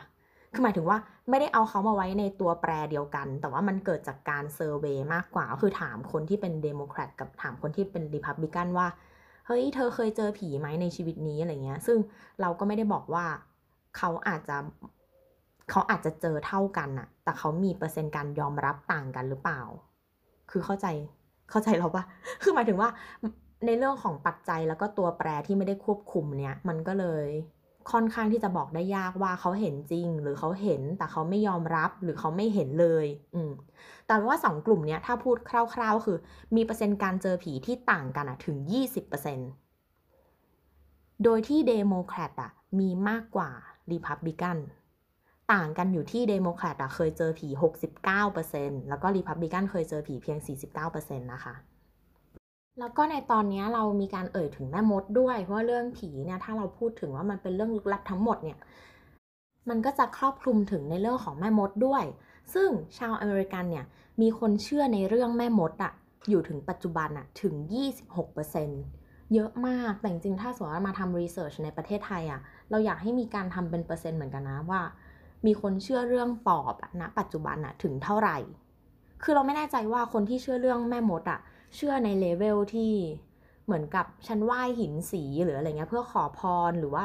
ยังพกแบบเท้ากระต่ายเข้าไปสอบ แล้วหวังว่าจะโชคดีอะไรเงี้ยหรือเปล่า อันนี้คือสับเซตของการมองว่าเป็น witchcraft อย่างหนึ่งหรือเปล่าอะไรเงี้ยถ้าเป็นในประเทศไทยก็น่าจะคุณคิดว่าน้ำมันพรายได้ผลจริงหรือไม่อะไรเงี้ยนี่ถือเป็นว่าเป็นแม่มดไหมแต่จริงๆอะที่อยากให้ทำรีเสิร์ชเรื่องปอบอะแล้วก็ถ้ามันมีคนที่เชื่อมากจริง ๆอะ เราอาจจะต้องมาดูกันถึงเรื่องผลกระทบอะที่มันเกิดขึ้น เพราะจริงๆอะเรื่องปอบกับผลกระทบอะมันค่อนข้างที่จะเป็นลบนะ มันมีการไล่คนออกจากหมู่บ้าน หรือว่าบังคับให้เขากินของที่ไม่ได้ถูกกับสุขภาพเพื่อที่จะไล่ปอบออกจากตัวหรืออะไรเงี้ยมมันมันเหมือนมันมันมันสามารถเอามาใช้บูลลี่กันได้อะเออแล้วก็น่าจะมีผลต่อพวกสาธารณสุขต่างๆ แบบสุขภาพอะไรเงี้ยเออ ก็น่าจะเจาะลึกเรื่องนี้เนาะอืมอะต่อมาเรามาพูดกันเรื่องการศึกษาก็คือเขาบอกว่า คนที่ไม่จบปริญญาตรีอะหกสิบห้าเปอร์เซ็นจะเชื่อเรื่องผี ส่วนคนที่จบปตรีแล้วอะ เชื่อเรื่องผีน้อยลง เหลือเพียง 45%เท่านั้น และในส่วนของคนที่จบปโทอะค่ะ เหลือคนที่เชื่อเรื่องผีอยู่เพียง 17% น้อยมากถ้าเทียบกับคนที่ไม่จบปริญญาตรีอะไรเงี้ยแต่เขาไม่ได้อธิบายไว้เป็นเบื้องหลังตอนนี้ต้องบอกว่ามันเป็นรีเสิร์ชหรือว่าเซอร์เวยอะจากเว็บไซต์เดียวนะ ก็คือ Thought Catalog อาจจะไม่ได้ครอบคลุมถึงคนทั้งประเทศหรือทั้งโลกอะไรเงี้ยแต่เราก็เชื่อว่าในประเทศไทยอะน่าจะน่าจะน้อยลงเหมือนกัน เพราะว่าหลังจากจัดรายการผีมาระยะหนึ่งอย่างเงี้ย ก็ไม่ระยะหนึ่งนะเป็นปีเหมือนกันนะ เราพบว่าหลายคนมากที่ไปเรียนโทหรือไปเรียนอะไรเงี้ย ต่อให้เจอผีอะก็จะไม่กลัว เพราะว่าทีสิสอะมันน่ากลัวกว่าผี คือถ้าให้เลือกระหว่างปั่นงานส่งกับเจอผีก็คือแบบหยุดรอกูเดี๋ยวนี้ เพราะว่าฉันต้องทำงานก่อน ถ้างานงานเสร็จแล้วอะงานเสร็จแล้วก็หลอกไม่ได้ เพราะว่ากูจะนอนเหมือนแบบถ้าผีมาอำตอนช่วงทำทีสิสคือทุกคนเหมือนแบบ พร้อมแช่งอะไม่ว่าจะกลัวมาจากไหนก็แบบ ไปให้พ้นเหมือนแบบเออ ฉันขอนอนก่อนอะไรเงี้ย อาจจะเป็นส่วนนี้นะคะ ถ้ามันมีรีเสิร์ชตามอาชีพอะอาจจะแบ่งกันก็ได้ว่าจริงๆแล้วสถาปนิกเป็นอาชีพที่กลัวผีน้อยที่สุด เพราะว่าแบบต่อให้ฉันเรียนจบแล้ว ชีวิตก็ยังเป็นการชดใช้กรรมในทุกๆวันอะไรเงี้ยเออนั่นแหละเวลาคนเรางานหนักๆหรือว่านอนน้อยมันก็จะไม่กลัวอะไรทั้งสิ้นนะคะแล้วก็หัวข้อนี้นะชอบมากมาจาก Huffington Post นะคะ ก็คือ Huffington Post เนี่ยเขาก็ทำโพลเหมือนกัน โดยที่เขาไปสำรวจจากคน 1,000 คนเนี่ยในปี 2012 Data ที่เจอเนี่ยก็คือ 32%น่ะเชื่อว่าผีอะสามารถทำร้ายคนที่ยังมีชีวิตอยู่ได้ แต่ที่นาชอบเนี่ยเพราะว่า 43%เนี่ยเชื่อว่าผีอะไม่สามารถทำร้ายคนได้ แล้วก็มาเพื่อสื่อสารอะไรสักอย่างหนึ่งเหมือนแบบ เหมือนอยากเป็นเพื่อนกับเราอะ่ะ อืม คือมองผีในหัวเขาอะ่ะ43%น่ะ มองเห็นแคสเปอร์ ส่วนอีก 32%น่ะ เห็นซาดาโกะ เราก็เลยรู้สึกว่าเฮ้ยอันนี้แบบ มันน่ารักอะ่ะมันเหมือน เหมือนมันเคยมีคนพูดว่าบนโลกเราอะ่ะถ้าคนไม่ดีมีมากกว่าคนดีอะ่ะมันจะอยู่ไม่ได้ หรือว่าประเทศอะไรเงี้ยก็ตามอะ่ะคือในทุกสังคมอะ่ะมันจะต้องมีคนดีมากกว่าคนดี โดยที่ไม่ต้องทำ research เลย เหมือนแบบ ถ้าสังคมนั้นๆยังอยู่ได้อะแปลว่าสิ่งเนี้ยถูก นึกออกไหม แล้วเราก็เลยรู้สึกว่าอันเนี้ยมันน่ารักตรงที่ว่า เอ้ยคนอะมันคิดแบบเนี้ย แม้กระทั่งกับผีอะเออผีที่ดีอะมีถึง 43%อะมากกว่าผีที่ไม่ดีที่อยู่ที่แบบ 32%อะไรเงี้ยอืมก็เป็นเรื่องน่ารักน่ารักดี แต่ในขณะเดียวกันที่คนเชื่อว่าผีเป็นมิตรมากกว่าผีโกรธแค้นเนี่ย มันก็มีอีกเซอร์เวยหนึ่งนะคะ โดย realtor.com ในปี 2017 เนี่ย เขาบอกว่ามีเพียงคน 30%เท่านั้น ที่ยินดีหรือว่าไม่แคร์ที่จะซื้อ haunted house เนี่ยหรือว่าบ้านที่บอกว่ามีผีมีประวัติมีคนตายในบ้านเนี่ยต่อมีแค่ 30%แต่อีก 42%เนี่ยบอกว่าจะไม่มีวันสนใจเลย คือไม่สนใจโปรโมชั่นลดแลกแจกแถมหรืออะไรก็ตามแบบ ถ้าบอกว่าบ้านนี้เคยมีคนตายเลยก็คือแบบบายอืม ถึง 42%นะคะ อันนี้คือฝากสาวๆไปรีเสิร์ชต่อในเรื่องของการขายบ้าน แปลว่าการที่คุณบอกว่าบ้านนี้มีผีสิงเลยแล้วก็ตามไม่ใช่จุดขายนะคะ อย่าเอาสิ่งนี้มาขายบ้าน เพราะจะมีคน 42%ที่จะไม่ซื้อบ้านต่อจากคุณเด็ดขาด อืม เนี่ยแล้วแบบในหลาย ๆ ตอนนะนัดก็จะชอบมีแบบตัวเลขอ้างอิง มีเปอร์เซ็นต์ มีอะไรอย่างนี้เนาะ โดยที่พี่แก๊งเนี่ยก็จะบอกว่าแบบ เออ ฉันฟังรายการเธอแล้วอะฉันก็ได้แต่แบบมองบนว่าเหมือนแบบ คนอย่างนัดเนี่ยนะมาพูดเรื่องตัวเลขอะไรเงี้ยเออว่านัดไม่เก่งเลขมากๆนะคะเออซึ่งเรื่องเรื่องเนี้ยนัดก็คุยกับน้องในทีมนัดเหมือนกันอืมเคยบอกเขาว่า เออ เราอะไม่ถนัดเรื่องตัวเลขนะ พวกแบบ Excel พวกกราฟอะไรเงี้ยคือทำได้แต่ก็จะใช้เวลานาน แต่ว่าถนัดที่จะดูว่าเหมือนแบบเลขเนี้ยมันหมายความว่ายังไงเหมือนมาวิเคราะห์อีกทีหนึ่งอะว่า มันส่งผลยังไงอะไรเป็นเบื้องหลังทำไม อันนี้มันถึงมากกว่าอันนี้หรืออะไรเงี้ยเออแต่ว่าแค่การที่ต้องคิดเป็นเปอร์เซ็นต์นะคะ หรือว่าการเทียบบัญญัติไตรยางเนี่ยก็คือ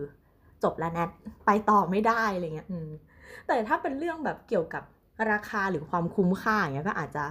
พอได้บ้างคือมีครั้งหนึ่งอะนันนั่งทำงานอยู่ตอกแตกตอกแตกใช่ไหมแล้วก็น้องในทีมคนเดิมเนี่ยแหละเออก็มาถามว่า เอ้ย พี่นาฬิกาพี่อย่างเงี้ย มันอันละเท่าไหร่อืมแล้วคือพอนั้นบอกราคาเขาไปเขาบอกอู้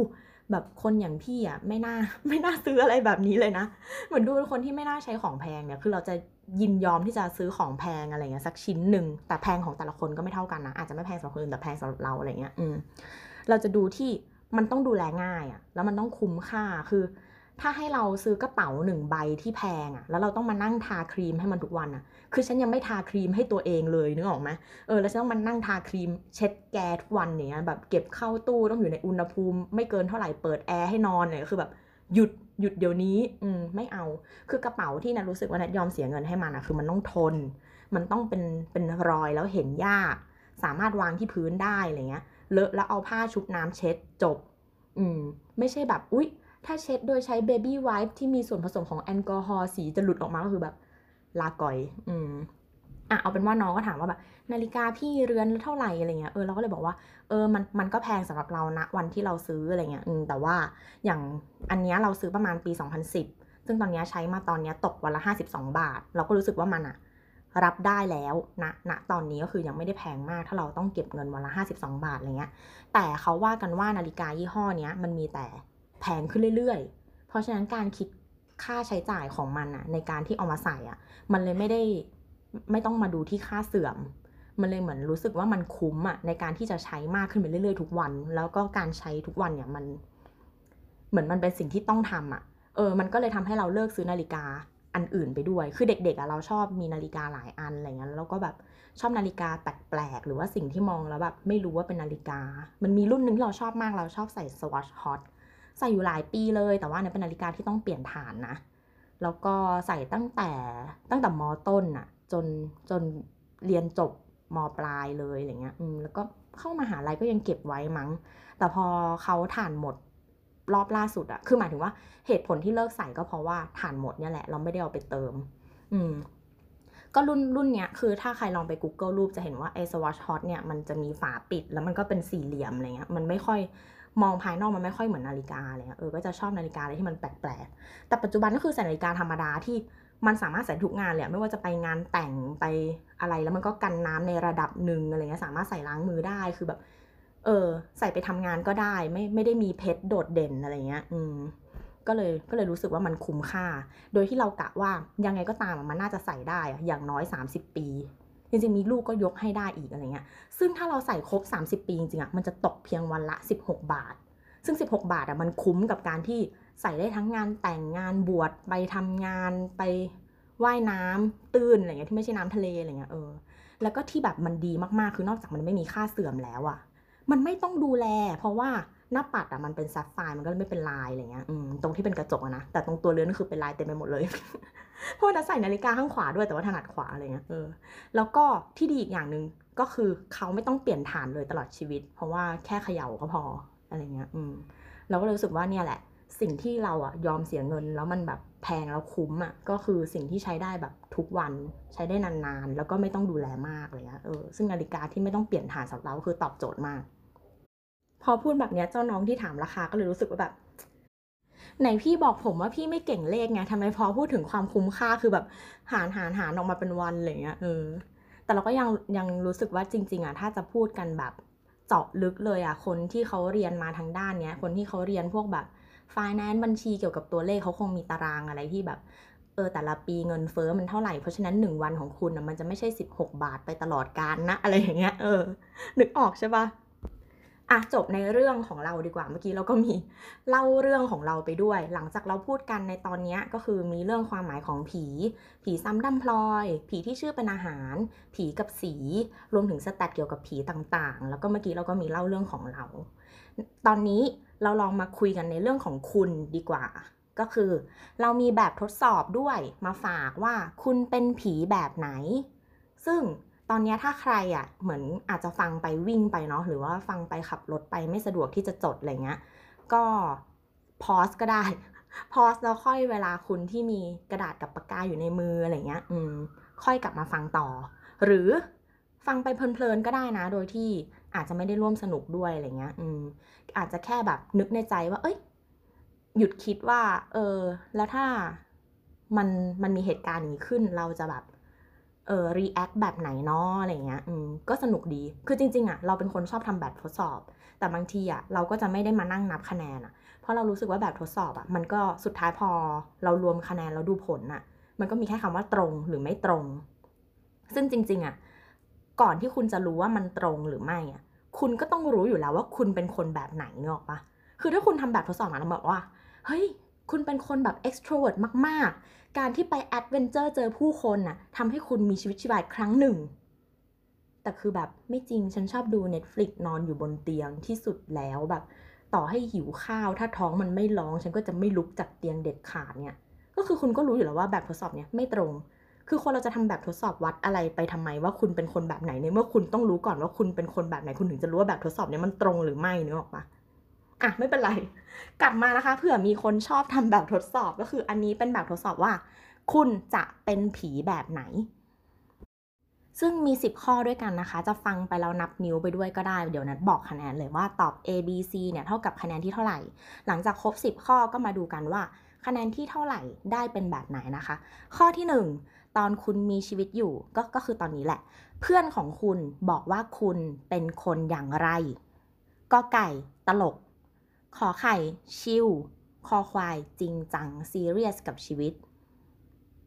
ถ้าคุณตอบตลกนะคะ คุณได้ 2 คะแนนในข้อนี้ ถ้าคุณตอบ chill คุณได้ 1 คะแนน และถ้าคุณเป็นคนจริงจังในสายตาของเพื่อนของคุณ แปลว่าคุณได้ 3 คะแนนค่ะ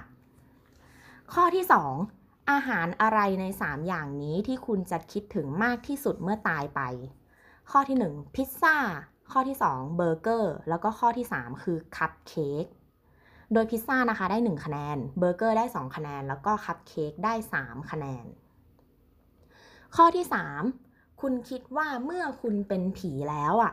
คุณจะไปหลอกใครเป็นหลัก กอไก่ เพื่อนและครอบครัวของคุณนั่นแหละขอไข่ คนที่ไม่ชอบศัตรูอาฆาตคอควาย หลอกทุกคนเลยที่เจอไม่เลือก เหมือนแบบเป็นผีเพื่อความสนุกอะไรเงี้ยอืมซึ่งถ้าใครตอบกอไก่นะคะ เพื่อนและครอบครัวเอาไป2คะแนน ขอไข่คนที่ไม่ชอบเอาไป3คะแนน คอควายหลอกทุกคนนั่นแหละเอาไป1คะแนนค่ะ ต่อมาข้อที่4ช่วงเวลาไหนของวันที่คุณชอบมากที่สุดกอไก่รุ่งเช้าตรู่นกร้องจิบจิบ ขอไข่มื้อเที่ยง ก็คือเป็นคนหิว คอควาย ดึกดึกอ่า อันนี้ก็จะเหมือนแบบพวกดึกดึกมีสมาธิทำงานนะคะ ซึ่งนับเป็นแบบที่3นั่นแหละ คนที่ตอบรุ่งเช้านะคะ เอาไป 1 คะแนน คนที่ตอบมื้อเที่ยงเอาไป 2 คะแนน ส่วนดึกดึกเนี่ยเอาไป 3 คะแนนค่ะ ข้อที่ 5 คุณคิดว่าตัวคุณน่ะจะชอบไหมที่ได้เป็นผีกอไก่แน่นอนแล้วก็จะเป็นผีให้ดีที่สุด เป็นไงวะ เป็นผีให้ดีที่สุด ขอไข่ก็น่าสนุกเพราะว่าจะได้ใช้ฟังก์ชันต่างๆ ของการเป็นผี เช่นแบบเดินทะลุกำแพงอะไรเงี้ย อืมคอควายไม่อะชีวิตหลังความตายมันฟังดูแย่นะ อืม ซึ่งถ้าใครตอบกอไก่แน่นอนได้ 3 คะแนน ใครตอบขอไข่น่าสนุกได้ 2 คะแนน แล้วก็ใครตอบไม่ในคอควายได้ 1 คะแนนค่ะ ข้อที่ 6 จะทำยังไงถ้าคุณเจอผีจะจะซึ่งหน้า กอไก่เป็นเพื่อนด้วยซะเลย ขอไข่หนีสุดชีวิต คอควายใช้ให้ไปหลอกคนที่ไม่ชอบ ซึ่งกอไก่เนี่ยจะได้ 2 คะแนนนะคะ ขอไข่วิ่งหนีเนี่ยได้ 1 คะแนน แล้วก็คอควายหลอกใช้แม้กระทั่งผีเนี่ยเป็นคนยังไงวะ ได้ 3 คะแนนค่ะ ต่อมาข้อ 7 คุณคิดว่าทำไมคุณน่ะถึงไม่ได้ไปเกิดแล้วต้องมาเป็นผีกอไก่มีธุระคาใจที่ยังทำไม่เสร็จ ขอไข่คิดว่าคนอย่างฉันน่ะเขาอะยังไงก็ไม่ยอมให้ขึ้นสวรรค์อยู่แล้วไม่เห็นแปลกใจเลย คอควายรู้สึกสบายใจที่จะอยู่บนโลกต่อ ซึ่งกอไก่นะคะ มีธุระคาใจยังทำไม่เสร็จได้2คะแนน ขอไข่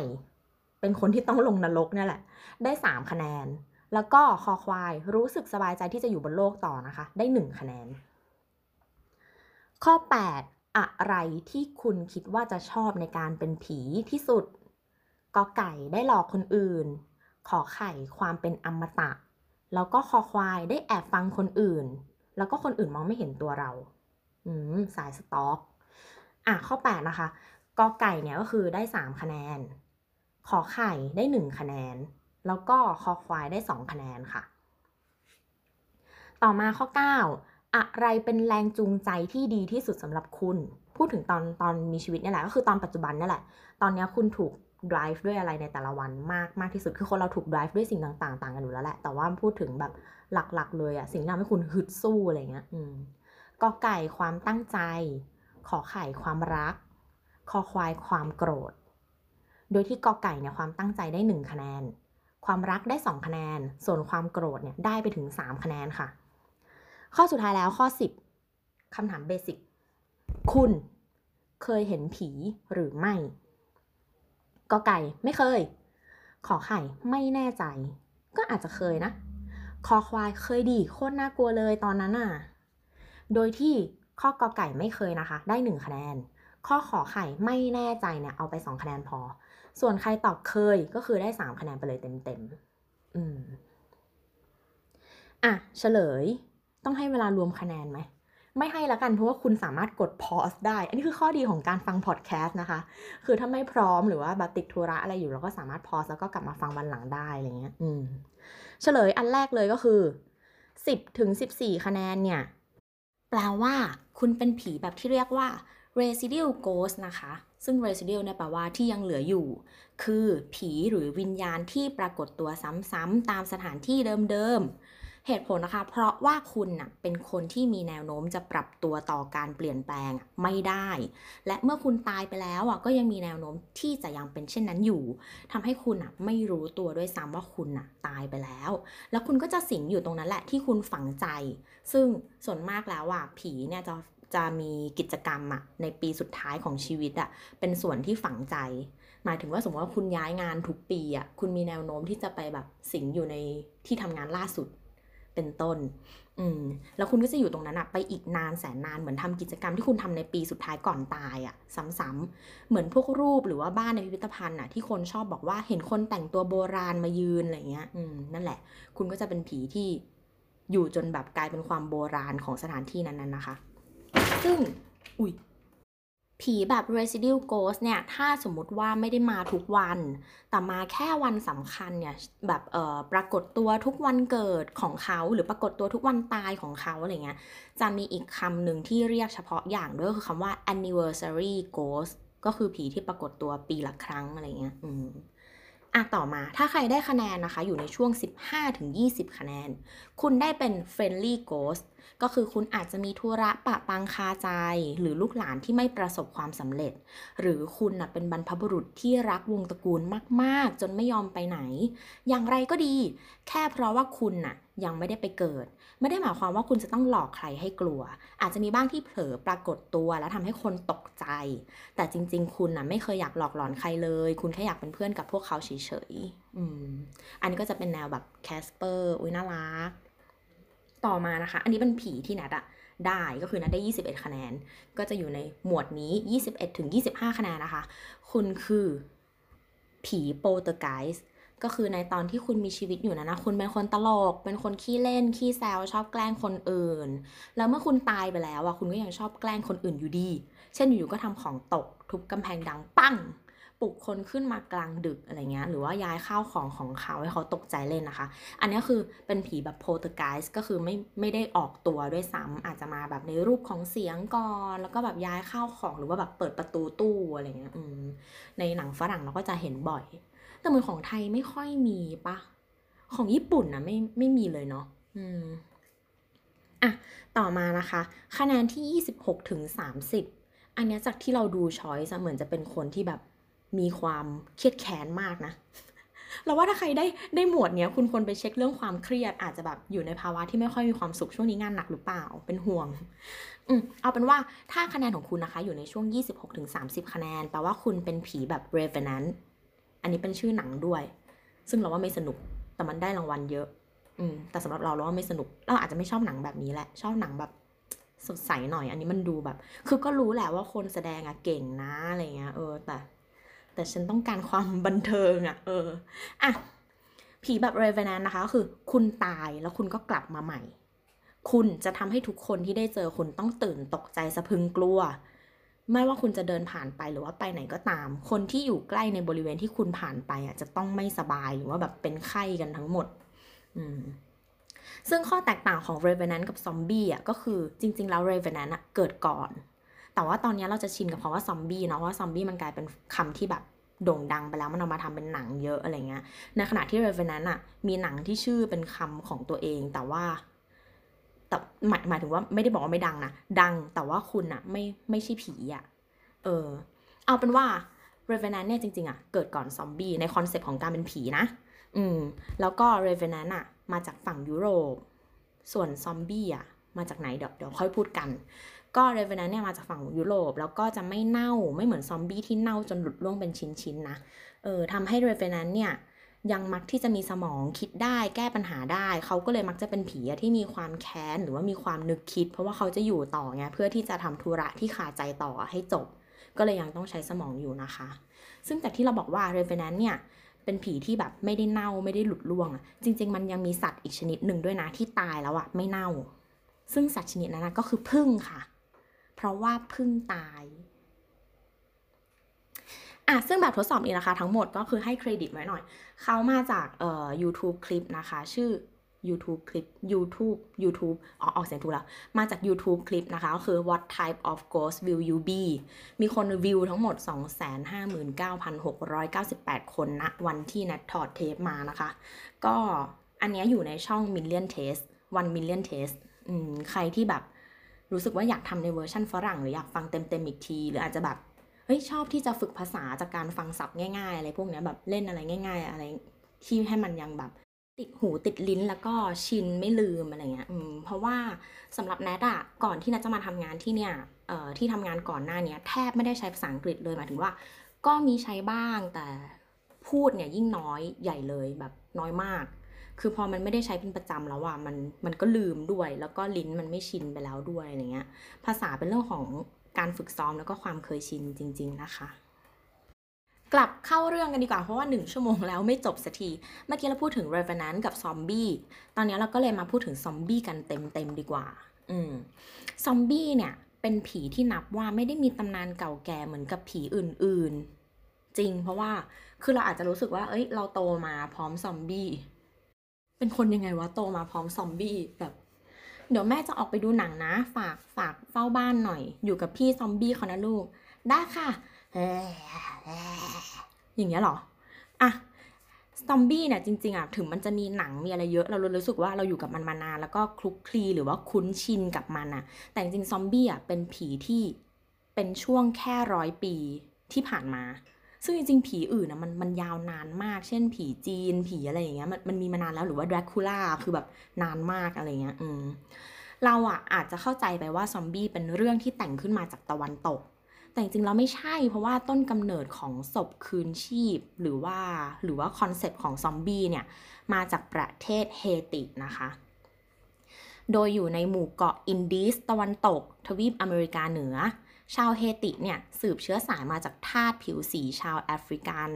ที่ถูกนักค้าทาสชาวฝรั่งเศสพามาจากแอฟริกา เพื่อมาใช้แรงงานในไร่อ้อย เขาก็เลยมีลัทธิแล้วก็ความเชื่อแปลกๆเนี่ยหลายอย่างโดยที่ความเชื่อเนี้ยถูกฝังลึกอยู่ในหมู่ชาวเฮติ ส่วนมากเนี่ยมันจะเป็นความเชื่อที่เหมือนเราคุ้นเคยโดยการที่จะเรียกมันว่าวูดูอะไรเงี้ยไสยศาสตร์พวกเวทมนต์ดำอะ อืม โดยซอมบี้เนี่ยในภาษาพื้นเมืองเฮติอะ จริงๆ แล้วเขาไม่เรียกกันว่าซอมบี้ แต่เขาจะเรียกกันว่าโบโก ถ้าเขียนเนี่ยเขียนว่า B O K O R แต่ว่าอ่านว่าโบโก โดยที่ซอมบี้อะมันจะไม่ใช่คนที่ตายแล้วแบบฟื้นเองแบบที่เราเห็นใน MV Michael Jackson หรือว่าของ Backstreet Boy อะไรเงี้ย ที่จะเป็นมือแบบผุดขึ้นมาจากดินอะไรเงี้ย ไม่ใช่ แต่ว่าซอมบี้อะเป็นทาสของหมอผีอีกทีนึงคือหมอผีหรือผู้ทรงคุณไสยดำเนี่ยที่มีอำนาจอะจะเรียกเอาคนตายอะกลับขึ้นมาจากหลุมศพ โดยที่ซอมบี้ในคอนเซปต์ของเฮติอะจะสามารถเดินได้กินอาหารได้ แล้วก็อาหารอะจะต้องเป็นอาหารพิเศษที่หมอผีอะเป็นคนจัดมาให้กินเท่านั้น คือแบบอยู่ๆจะแบบให้ซอมบี้กินข้าวผัดปูอะไรเงี้ยไม่ได้คือเขาต้องมีแบบเซตกระทงอะไรของเขาโดยเฉพาะอืโดยหน้าที่หลักของซอมบี้ในความเชื่อเนี้ยถูกปลุกขึ้นมาเพื่อใช้แรงงาน คือแม้ว่าคุณจะตายก็ไม่สามารถหนีงานไปได้ งานคือสิ่งที่คุณจะต้องทำตลอดชีวิต เออน่ากลัวจริง ไม่ได้น่ากลัวสำหรับคนนะ น่ากลัวสำหรับคนที่เป็นซอมบี้ โดยที่ซอมบี้เนี่ยสามารถใช้ชีวิตปะปนอยู่ในสังคมได้ตามปกติด้วย จริงๆเราไม่ควรเรียกว่าซอมบี้เดี๋ยวจะสับสนกับซอมบี้ปัจจุบันควรเรียกว่าโบโกไปเลย อืม แล้วก็เจ้าโบโกแห่งเฮติเนี่ย ไม่ทำร้ายคนด้วย คือซอมบี้อะมันจะแบบฮือแห่แล้วก็มางับแขนแล้วเราก็กลายเป็นพวกเดียวกับมันอะไรอย่างนี้ใช่ไหมอืมแต่เนี้ยไม่ใช่ก็คือโบโกเนี่ยเน้นทำงานตามคำสั่งอย่างเดียว ซึ่งมันแตกต่างจากแบบคำนิยามของซอมบี้ยุคยุคปัจจุบันในสื่อต่างๆ มาก ๆ โดยที่ถ้าสวเราอะ พยายามจะเอาวิทยาศาสตร์มาอธิบาย โบโกในเฮติเนี่ยหรือก็คือซอมบี้ในในในในถิ่นกำเนิดของมันที่เฮติอะ อืมมันจะกลายเป็นขบวนการค้ามนุษย์ใช้แรงงานเถื่อน เพราะว่าที่จริงแล้วอะเขาเชื่อว่าสิ่งที่ทำให้ชาวเฮติมีลักษณะเหมือนซอมบี้อะมาจากพิษของพืชแล้วก็สัตว์บางชนิดผสมกัน แล้วก็น่าจะเป็นการถูกวางยาเหมือนเหมือนเอายาบ้าละลายน้ำให้กินอะไรเงี้ยให้คนขับรถบรรทุกกินจะได้แบบ ไม่ง่วงอะไรประมาณเนี้ยอืมมองว่าเรื่องการถูกวางยาน่าจะเป็นไปได้มากกว่าพลังเวทมนต์หมอผี อันนี้ก็คือในมุมของคนที่แบบไม่เชื่อละกัน อืมโดยที่มีคุณ Wade Davis เนี่ย เขามองว่าซอมบี้อะที่ชาวเฮติเข้าใจอะน่าจะเกิดจากการปรุงยาพิษขั้นรุนแรงที่มีส่วนผสมของพิษสองประเภทได้แก่พิษจากปลาปักเป้า หรือ tetrodotoxin ซึ่งทำให้กล้ามเนื้อเนี่ยเป็นอัมพาตชั่วคราว และพิษจากดอกลำโพง หรือ datura นะคะ D A T U R A ซึ่งมีฤทธิ์ทำให้สูญเสียสติและการควบคุมตัวเองเมื่อนำพิษทั้งสองอย่างเนี่ยมาผสมกัน แล้วก็ป้ายเข้าไปทางบาดแผลของเหยื่อ ซึ่งตรงนี้อาจจะเป็นคอนเซปต์ของซอมบี้ยุคใหม่ที่พอโดนกัดแล้วติดเชื้อทางแผลอะไรเงี้ยแล้วก็กลายเป็นซอมบี้เหมือนกันอะก็คือเหมือนแบบ เหยื่อเนี่ยต้องมีแผลหรืออะไรสักอย่างหนึ่งเพราะว่ามันเขาเป็นเอ่อชนชั้นชนชั้นชนชั้น ชนชั้นที่ถูกใช้แรงงานอยู่แล้ว ก็อาจจะมีการตัดอ้อยแล้วแบบมีแผลบาดหรืออะไรคือแบบใบอ้อยมันก็บาดบาดเป็นแบบแผลเล็ก ๆ อยู่แล้วเนี่ยคืออาจจะไม่ใช่แบบแผลชะกันแบบโดนกับดักงับหมีแบบแหกขาอะไรเงี้ยแล้วก็เอายาไปป้ายไม่ใช่แบบนั้น อืมแต่ว่าเอาเป็นว่าเมื่อคุณมีบาดแผลเปิดเนี้ยแล้วก็เอายาพิษเนี้ยไปป้ายอะ่ะก็จะทำให้เหยื่อหมดสติ หลับลึกเป็นเวลานานจนดูคล้ายเสียชีวิต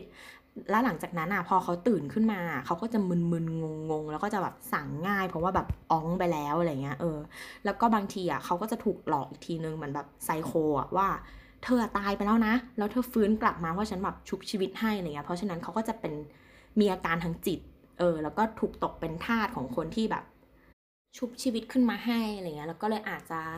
ตกเป็นทาสเพราะว่ามองว่าเป็นหนี้บุญคุณของการถูกชุบชีวิต อืมก็กลายเป็นนกกระสาแทนคุณนะคะ กับอาจจะรวมถึงการถูกหลอก เช่น ถูกทำให้หลับในส่วนหนึ่งของหมู่บ้าน ซึ่งไกลแล้วก็เอามาปลุกอีกที่หนึ่งซึ่งไกลจากที่ที่หลับไปอะไรเงี้ยแล้วก็บอกว่าเอ้ยไม่สามารถกลับไปหาที่บ้านได้แล้วนะเพราะว่าเธอตายไปแล้วอะไรเงี้ย ต้องอยู่ใช้แรงงานที่นี่แลกกับการแบบอยู่ในที่พักอาศัยของฉันอะไรประมาณเนี้ยเขาก็เลยมักจะดูไร้ชีวิตจิตใจว่าอยู่ก็เหมือนไม่อยู่กันที่เราแบบอยู่กับคนที่รักไม่ได้อะไรเงี้ยเออแล้วก็ถูกหลอกให้ไปใช้แรงงานด้วยนะคะ อืม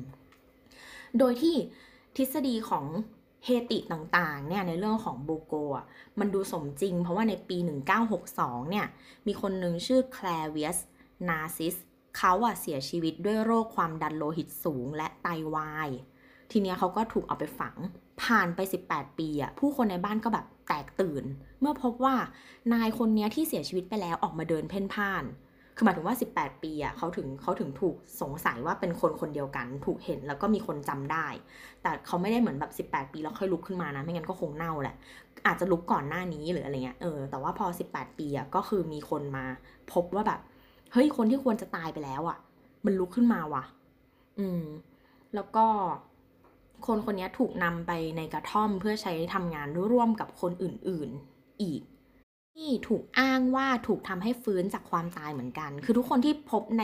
ละแวกเดียวกับนายเคลเวียสนาซิสเนี่ย คือ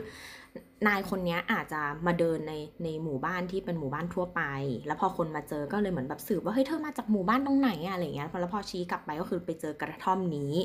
ที่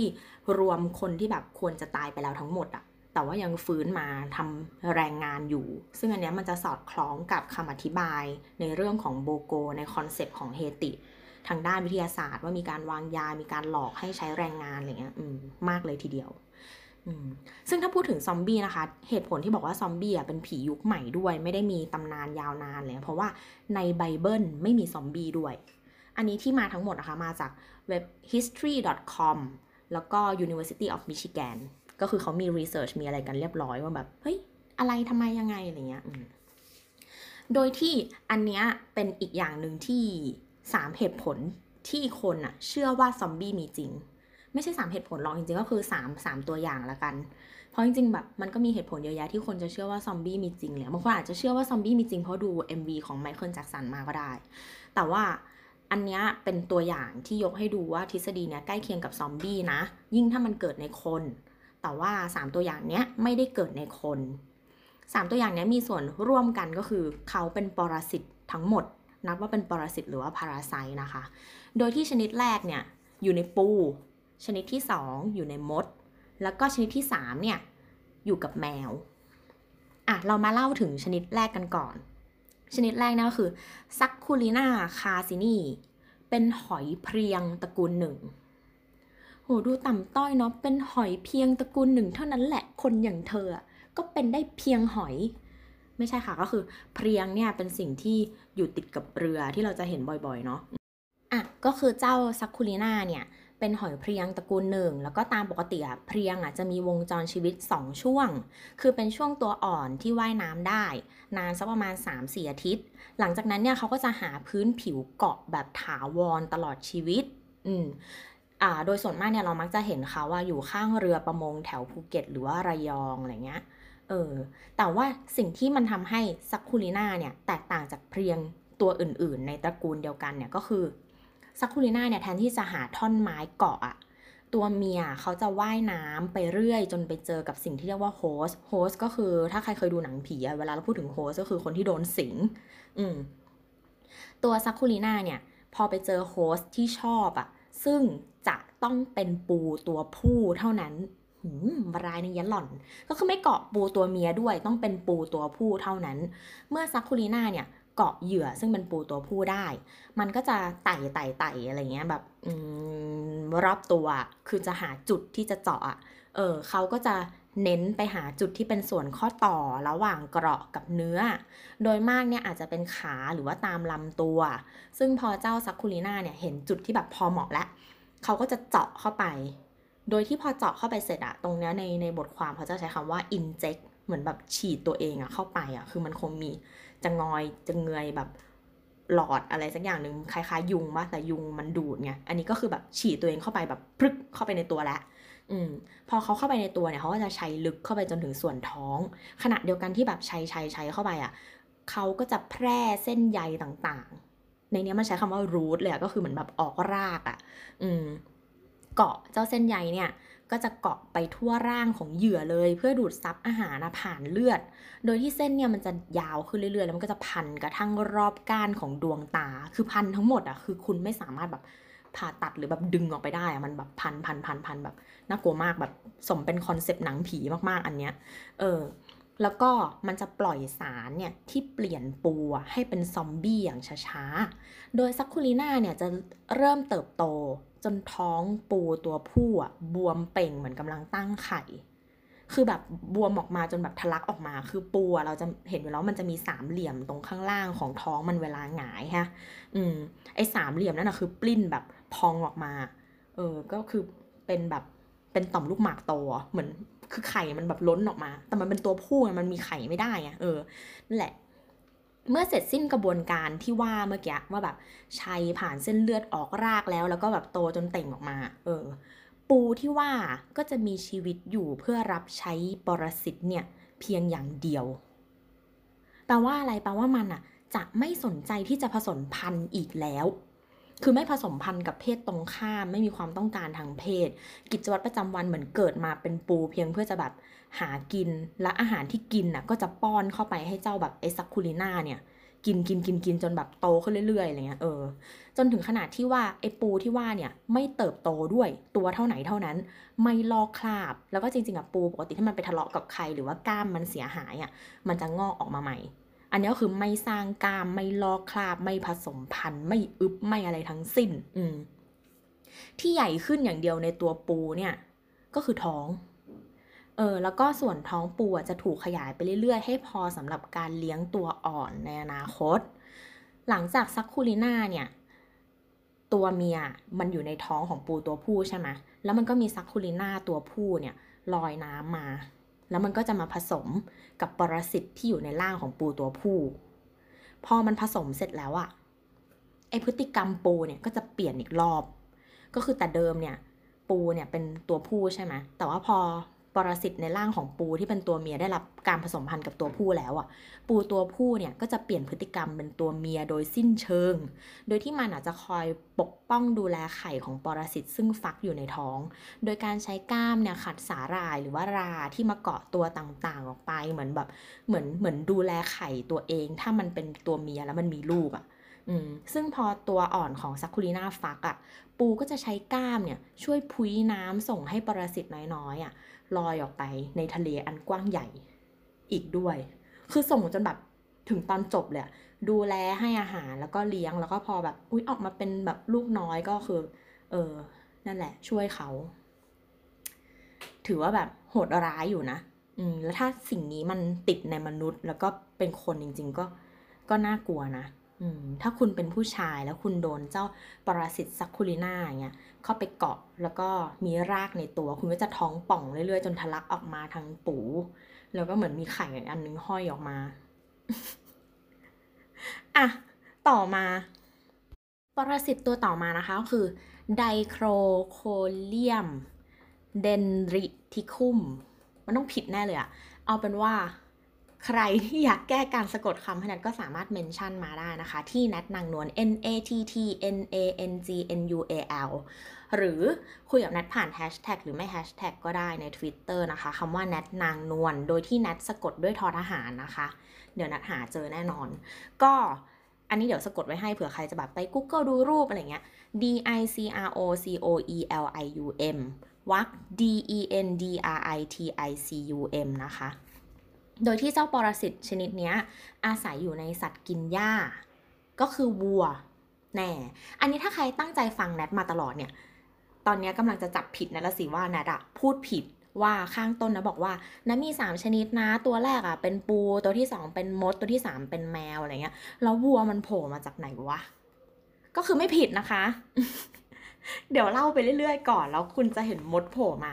ก็คือเริ่มต้นเนี่ย ไอ้เจ้าไดโครอะไรเนี่ย เราเปลี่ยนชื่อให้มันได้ไหมเป็นชื่ออะไรที่อ่านออกง่ายๆ เพราะว่าเรามั่นใจว่าเราอ่านผิดแน่เลย เออ เจ้าปรสิตในข้อ 2 เนี่ย มันนะมีวิธีสืบพันธุ์ ก็คือตามประษาพยาธิทั่วไปก็คือพยาธิเนี่ย มันจะออกไข่ปะปนมากับของเสียหรือก็คืออึปัญหาคือมันจะแพร่พันธุ์ยังไง เพราะว่าถ้ามันออกมาจากอึเนี่ย วัวเขาไม่ได้กินอึเขากินหญ้า เขาก็จะไม่กินมันเข้าไป อืมคำตอบก็คือ พอ มันอึออกมาแล้วอะ่ะ มันออกมากับอึไม่ใช่มันอึออกมา ปรสิตเนี่ยออกมากับอึแล้วอะ่ะ มันก็จะรอให้หอยทากอะ่ะ มากินมันเข้าไป พร้อมกับขี้วัว หอยทากกินขี้วัวเราก็เพิ่งรู้เนี่ย เออ ก็คือเริ่มจากปรสิตเนี้ยอยู่ในตัววัวอยู่ก่อนละกัน แล้วพอสมมติมันก็ออกมาพร้อมอึ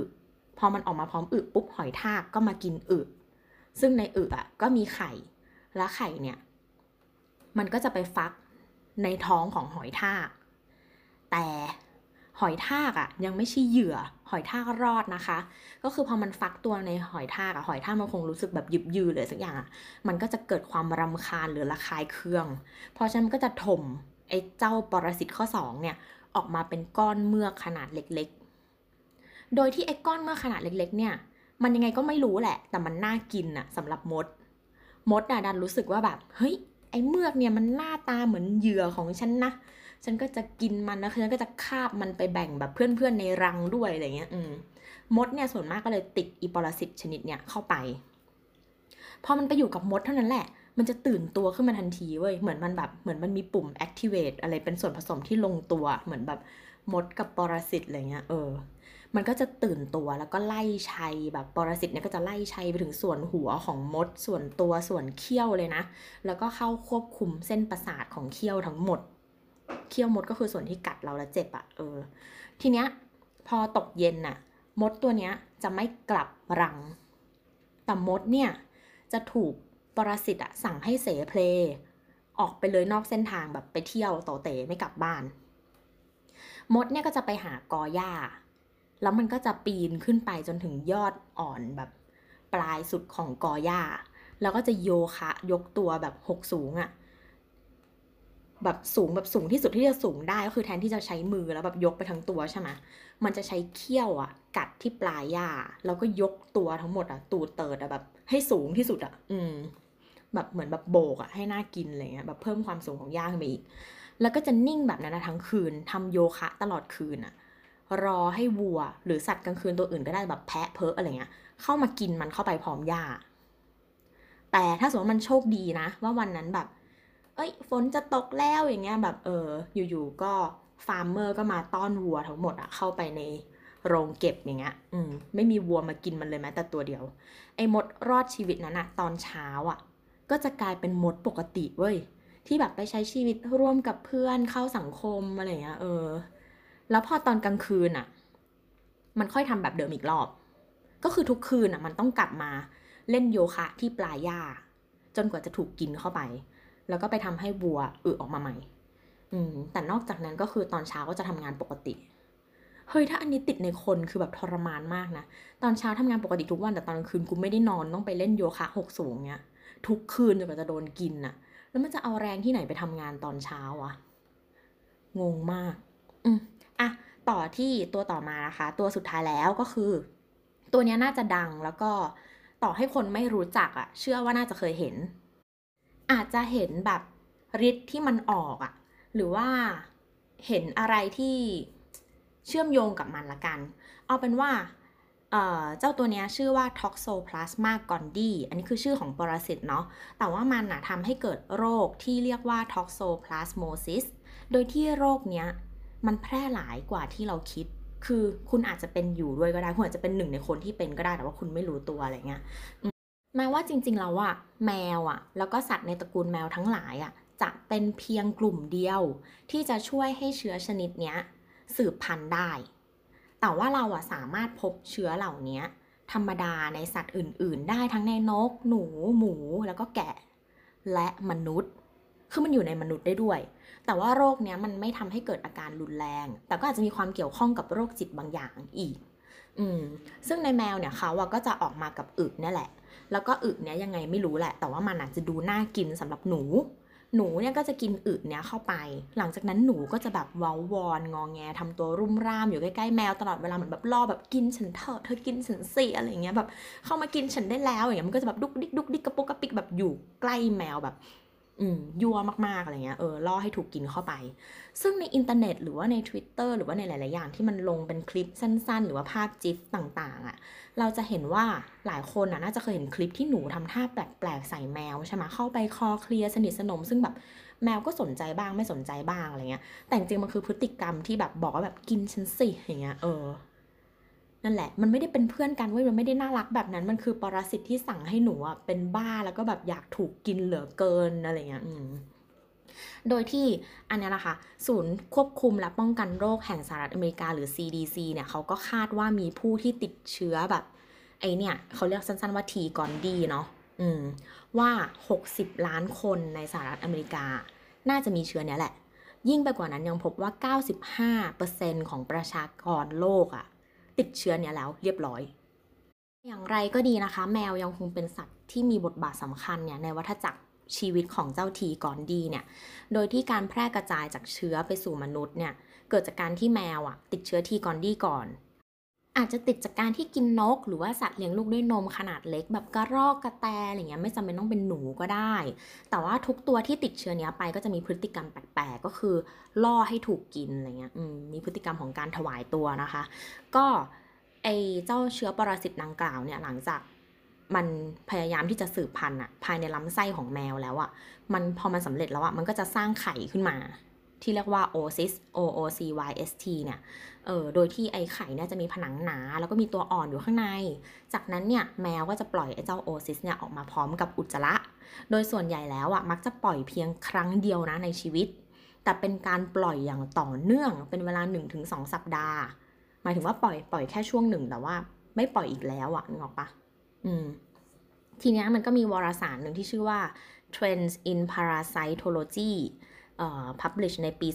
2013 รายงานว่ามีการวิจัยว่าพบว่า 1%ของประชากรแมวในโลกอะ่ะ จะปล่อยไอ้เจ้าโอซิสเนี่ย ในโอซิสหรือโอไซส์วะเริ่มไม่แน่ใจละ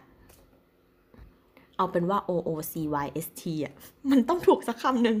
เออโดยที่1%เนี่ยจะปล่อยในเวลาใดเวลาหนึ่งก็ได้อะไรเงี้ยอืมแต่ว่าเขาสามารถปล่อยได้อะถึงให้ทาย 3 ถึง8ร้อยสิบล้านฟอง เยอะมาก และไอ้เจ้าไอ้ไอ้เจ้าโอไซส์หรือโอซิสเนี่ยมันต้องถูกสักอัน และสามารถคงอยู่ในสภาพแวดล้อมอะได้อีกหลายเดือนด้วย คือจำนวนก็เยอะแล้วก็อยู่ได้นานเนี่ยอืมอาจจะอยู่จนถึง 1 ปีเลยก็ได้ ถ้าอยู่ในสภาพแวดล้อมที่เหมาะสมแบบอุณหภูมิดี ไม่มีเครื่องดูดฝุ่นไดสันมารบกวนอะไรเงี้ยเออ และถ้าคุณได้รับเชื้อนี้อะหลังจากผ่านไป 2-3 สัปดาห์หรือ2-3เดือนอะ ระบบภูมิคุ้มกันของคุณก็จะมาสู้กับโรคเอง มันก็ดูเหมือนจะไม่อันตรายใช่ไหมแต่เชื้อปรสิตเนี่ยจะอยู่ในร่างกายคุณอะตลอดไป โดยที่อาจจะอยู่โดยที่แบบไม่ไม่ได้ทำงานอะแต่มันก็จะอยู่อะจนวันหนึ่งอะถ้าภูมิคุ้มกันของร่างกายคุณอะบกพร่อง หรือว่าเชื้อถูกกระตุ้นให้กลับมาทำงานอะมันก็จะกลับมาได้อีก คล้ายเริมอะที่แบบเป็นครั้งหนึ่งแล้วเป็นตลอดไปอะไรเงี้ยอืมโดยที่ถ้าคุณรู้ตัวว่าคุณอะติดเชื้อแล้วฉันติดแล้วแน่ๆฉันแบบมั่นใจว่าฉันติดอะแล้วคุณวางแผนว่าคุณจะมีลูกอะไออองค์กร CDC เนี่ยก็แนะนำว่าควรรออย่างน้อย 6 เดือนหลังจากการติดเชื้อ แล้วแบบมั่นใจว่าหายอะไรเงี้ย ก่อนที่คุณอาจจะวางแผนตั้งครรภ์เพราะว่าถ้าการติดเชื้อไอ toxoplasmosis เนี่ยจาก T. gondii อะระหว่างการตั้งครรภ์อะอาจจะส่งผลดังต่อไปนี้กับเด็กก็คือ อาจจะทำให้แท้งทำให้เด็กเสียชีวิตในท้อง รวมถึงถ้าเด็กแบบไม่แท้งอะแต่ว่าเกิดมา ก็มีลักษณะศีรษะไม่ปกติได้ เขาไม่ได้บอกนะว่าโตหรือเล็ก แต่ว่ามันจะไม่ไม่ปกติและเมื่อโตขึ้นอะเด็กเหล่านี้ก็จะแสดงอาการและปัญหาทางระบบประสาท เช่น เสียการมองเห็น หรือมีความบกพร่องทางสติปัญญาแล้วก็ชักได้อืมคือมันก็เป็นมันก็เหมือนจะไม่อันตราย เพราะว่าบางคนอาจจะไม่รับรู้ว่าเป็นเนื่องจากมันหายได้ด้วยตัวเองอะไรเงี้ยเออนั่นแหละ แล้วก็นอกจากนั้นงานวิจัยบางชิ้นยังเสนอว่าทีกอนดี้สามารถส่งผลกระทบต่อบุคลิกภาพ และพฤติกรรมโดยทำให้เกิดบุคลิกภาพแบบหวั่นไหว หรือ neuroticism แล้วก็โรคจิตเพศนะคะ หรือว่าโรคซึมเศร้า แล้วก็มีความเสี่ยงในการที่จะฆ่าตัวตายด้วย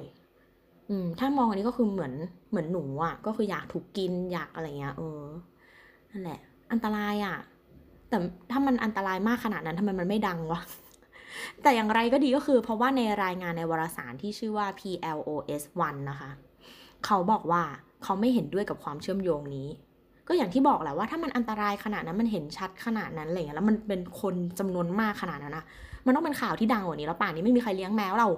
เออซึ่งไอ้นิตยสารที่ว่าเนี่ยวารสารที่ออกมาแย้งอะออกมาแย้งในปี 2016 อืม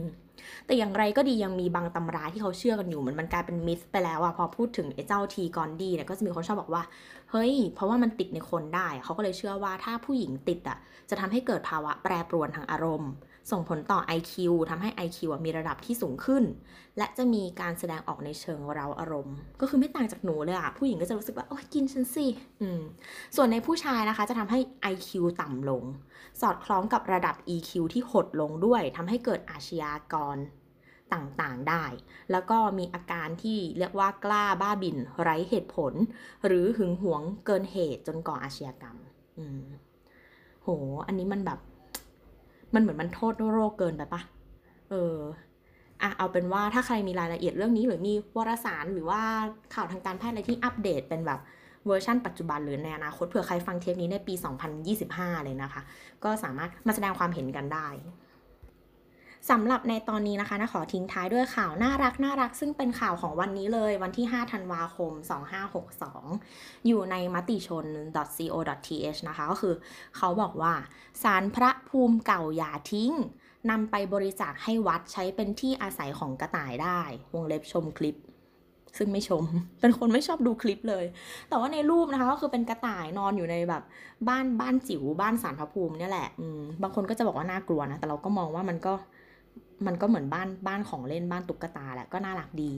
วัดที่ว่าเนี่ยก็คือวัดทุ่งน้อยนะคะ อยู่ที่ราชบุรี โดยที่เขาเนี่ยเปิดรับบริจาคอาหารและยารักษาโรคให้กระต่ายด้วย เขาบอกว่ามันเกิดขึ้นจากการที่พระพี่ชายเนี่ยได้ซื้อกระต่ายมาเลี้ยงไว้จำนวน 8 ตัว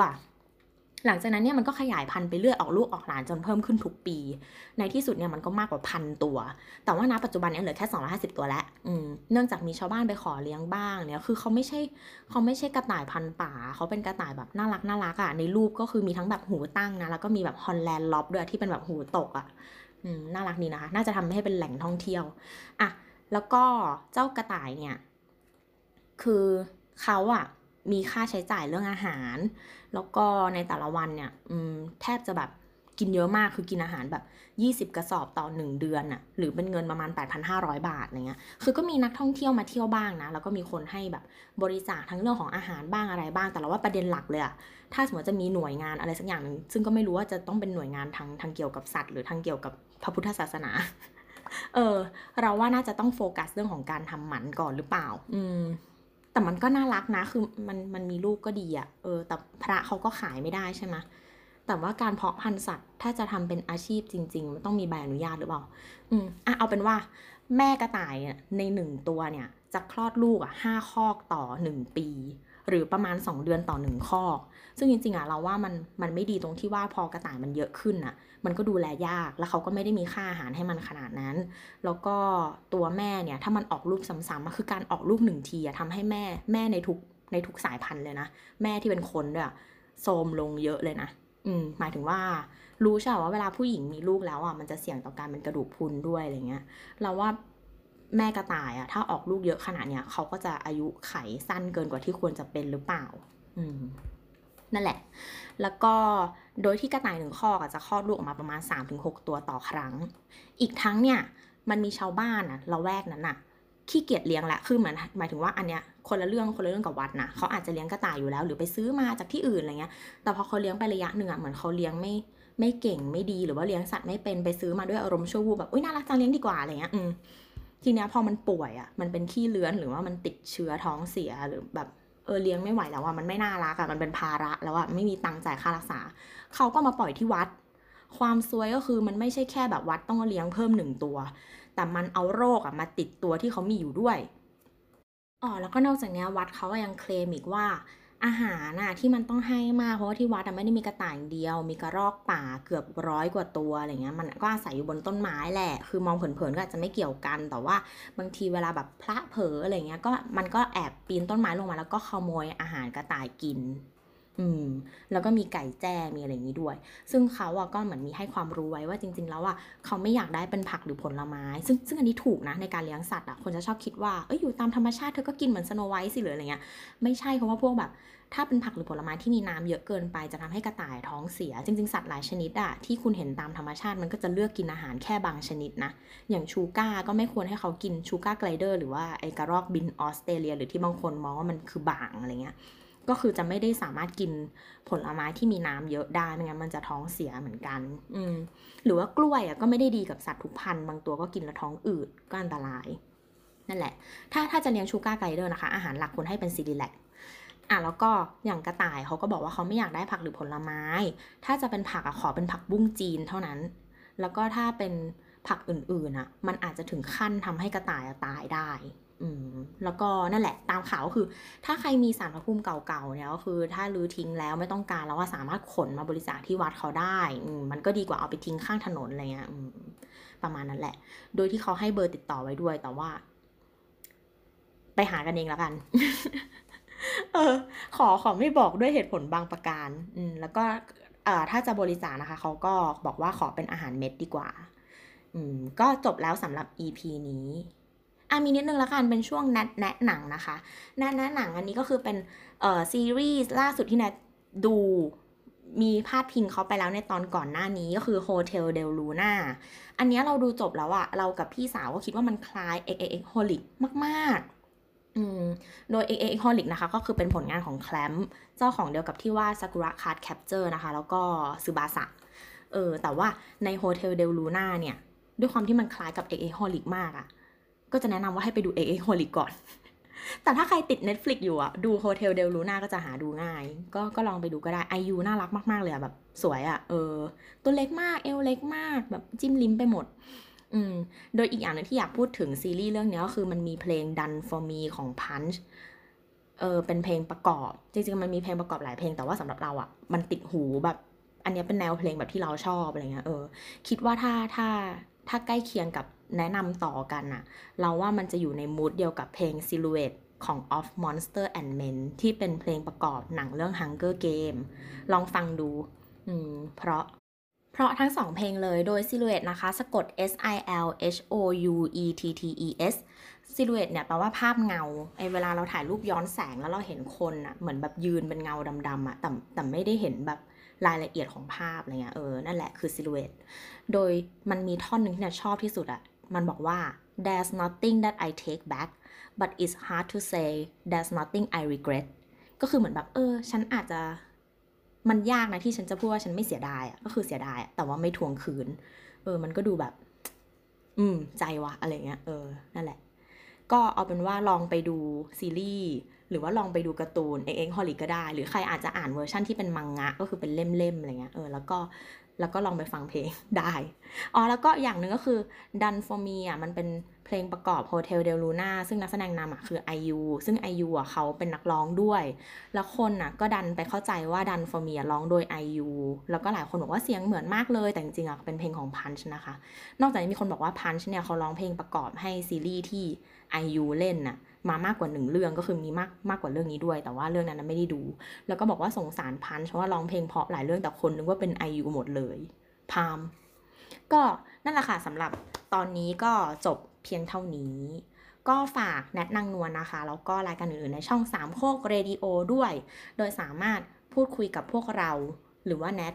หรือว่าพวกเราทั้งหมดเลยในสามโคกเรดิโอเนี่ย ได้ทั้ง Facebook Instagram แล้วก็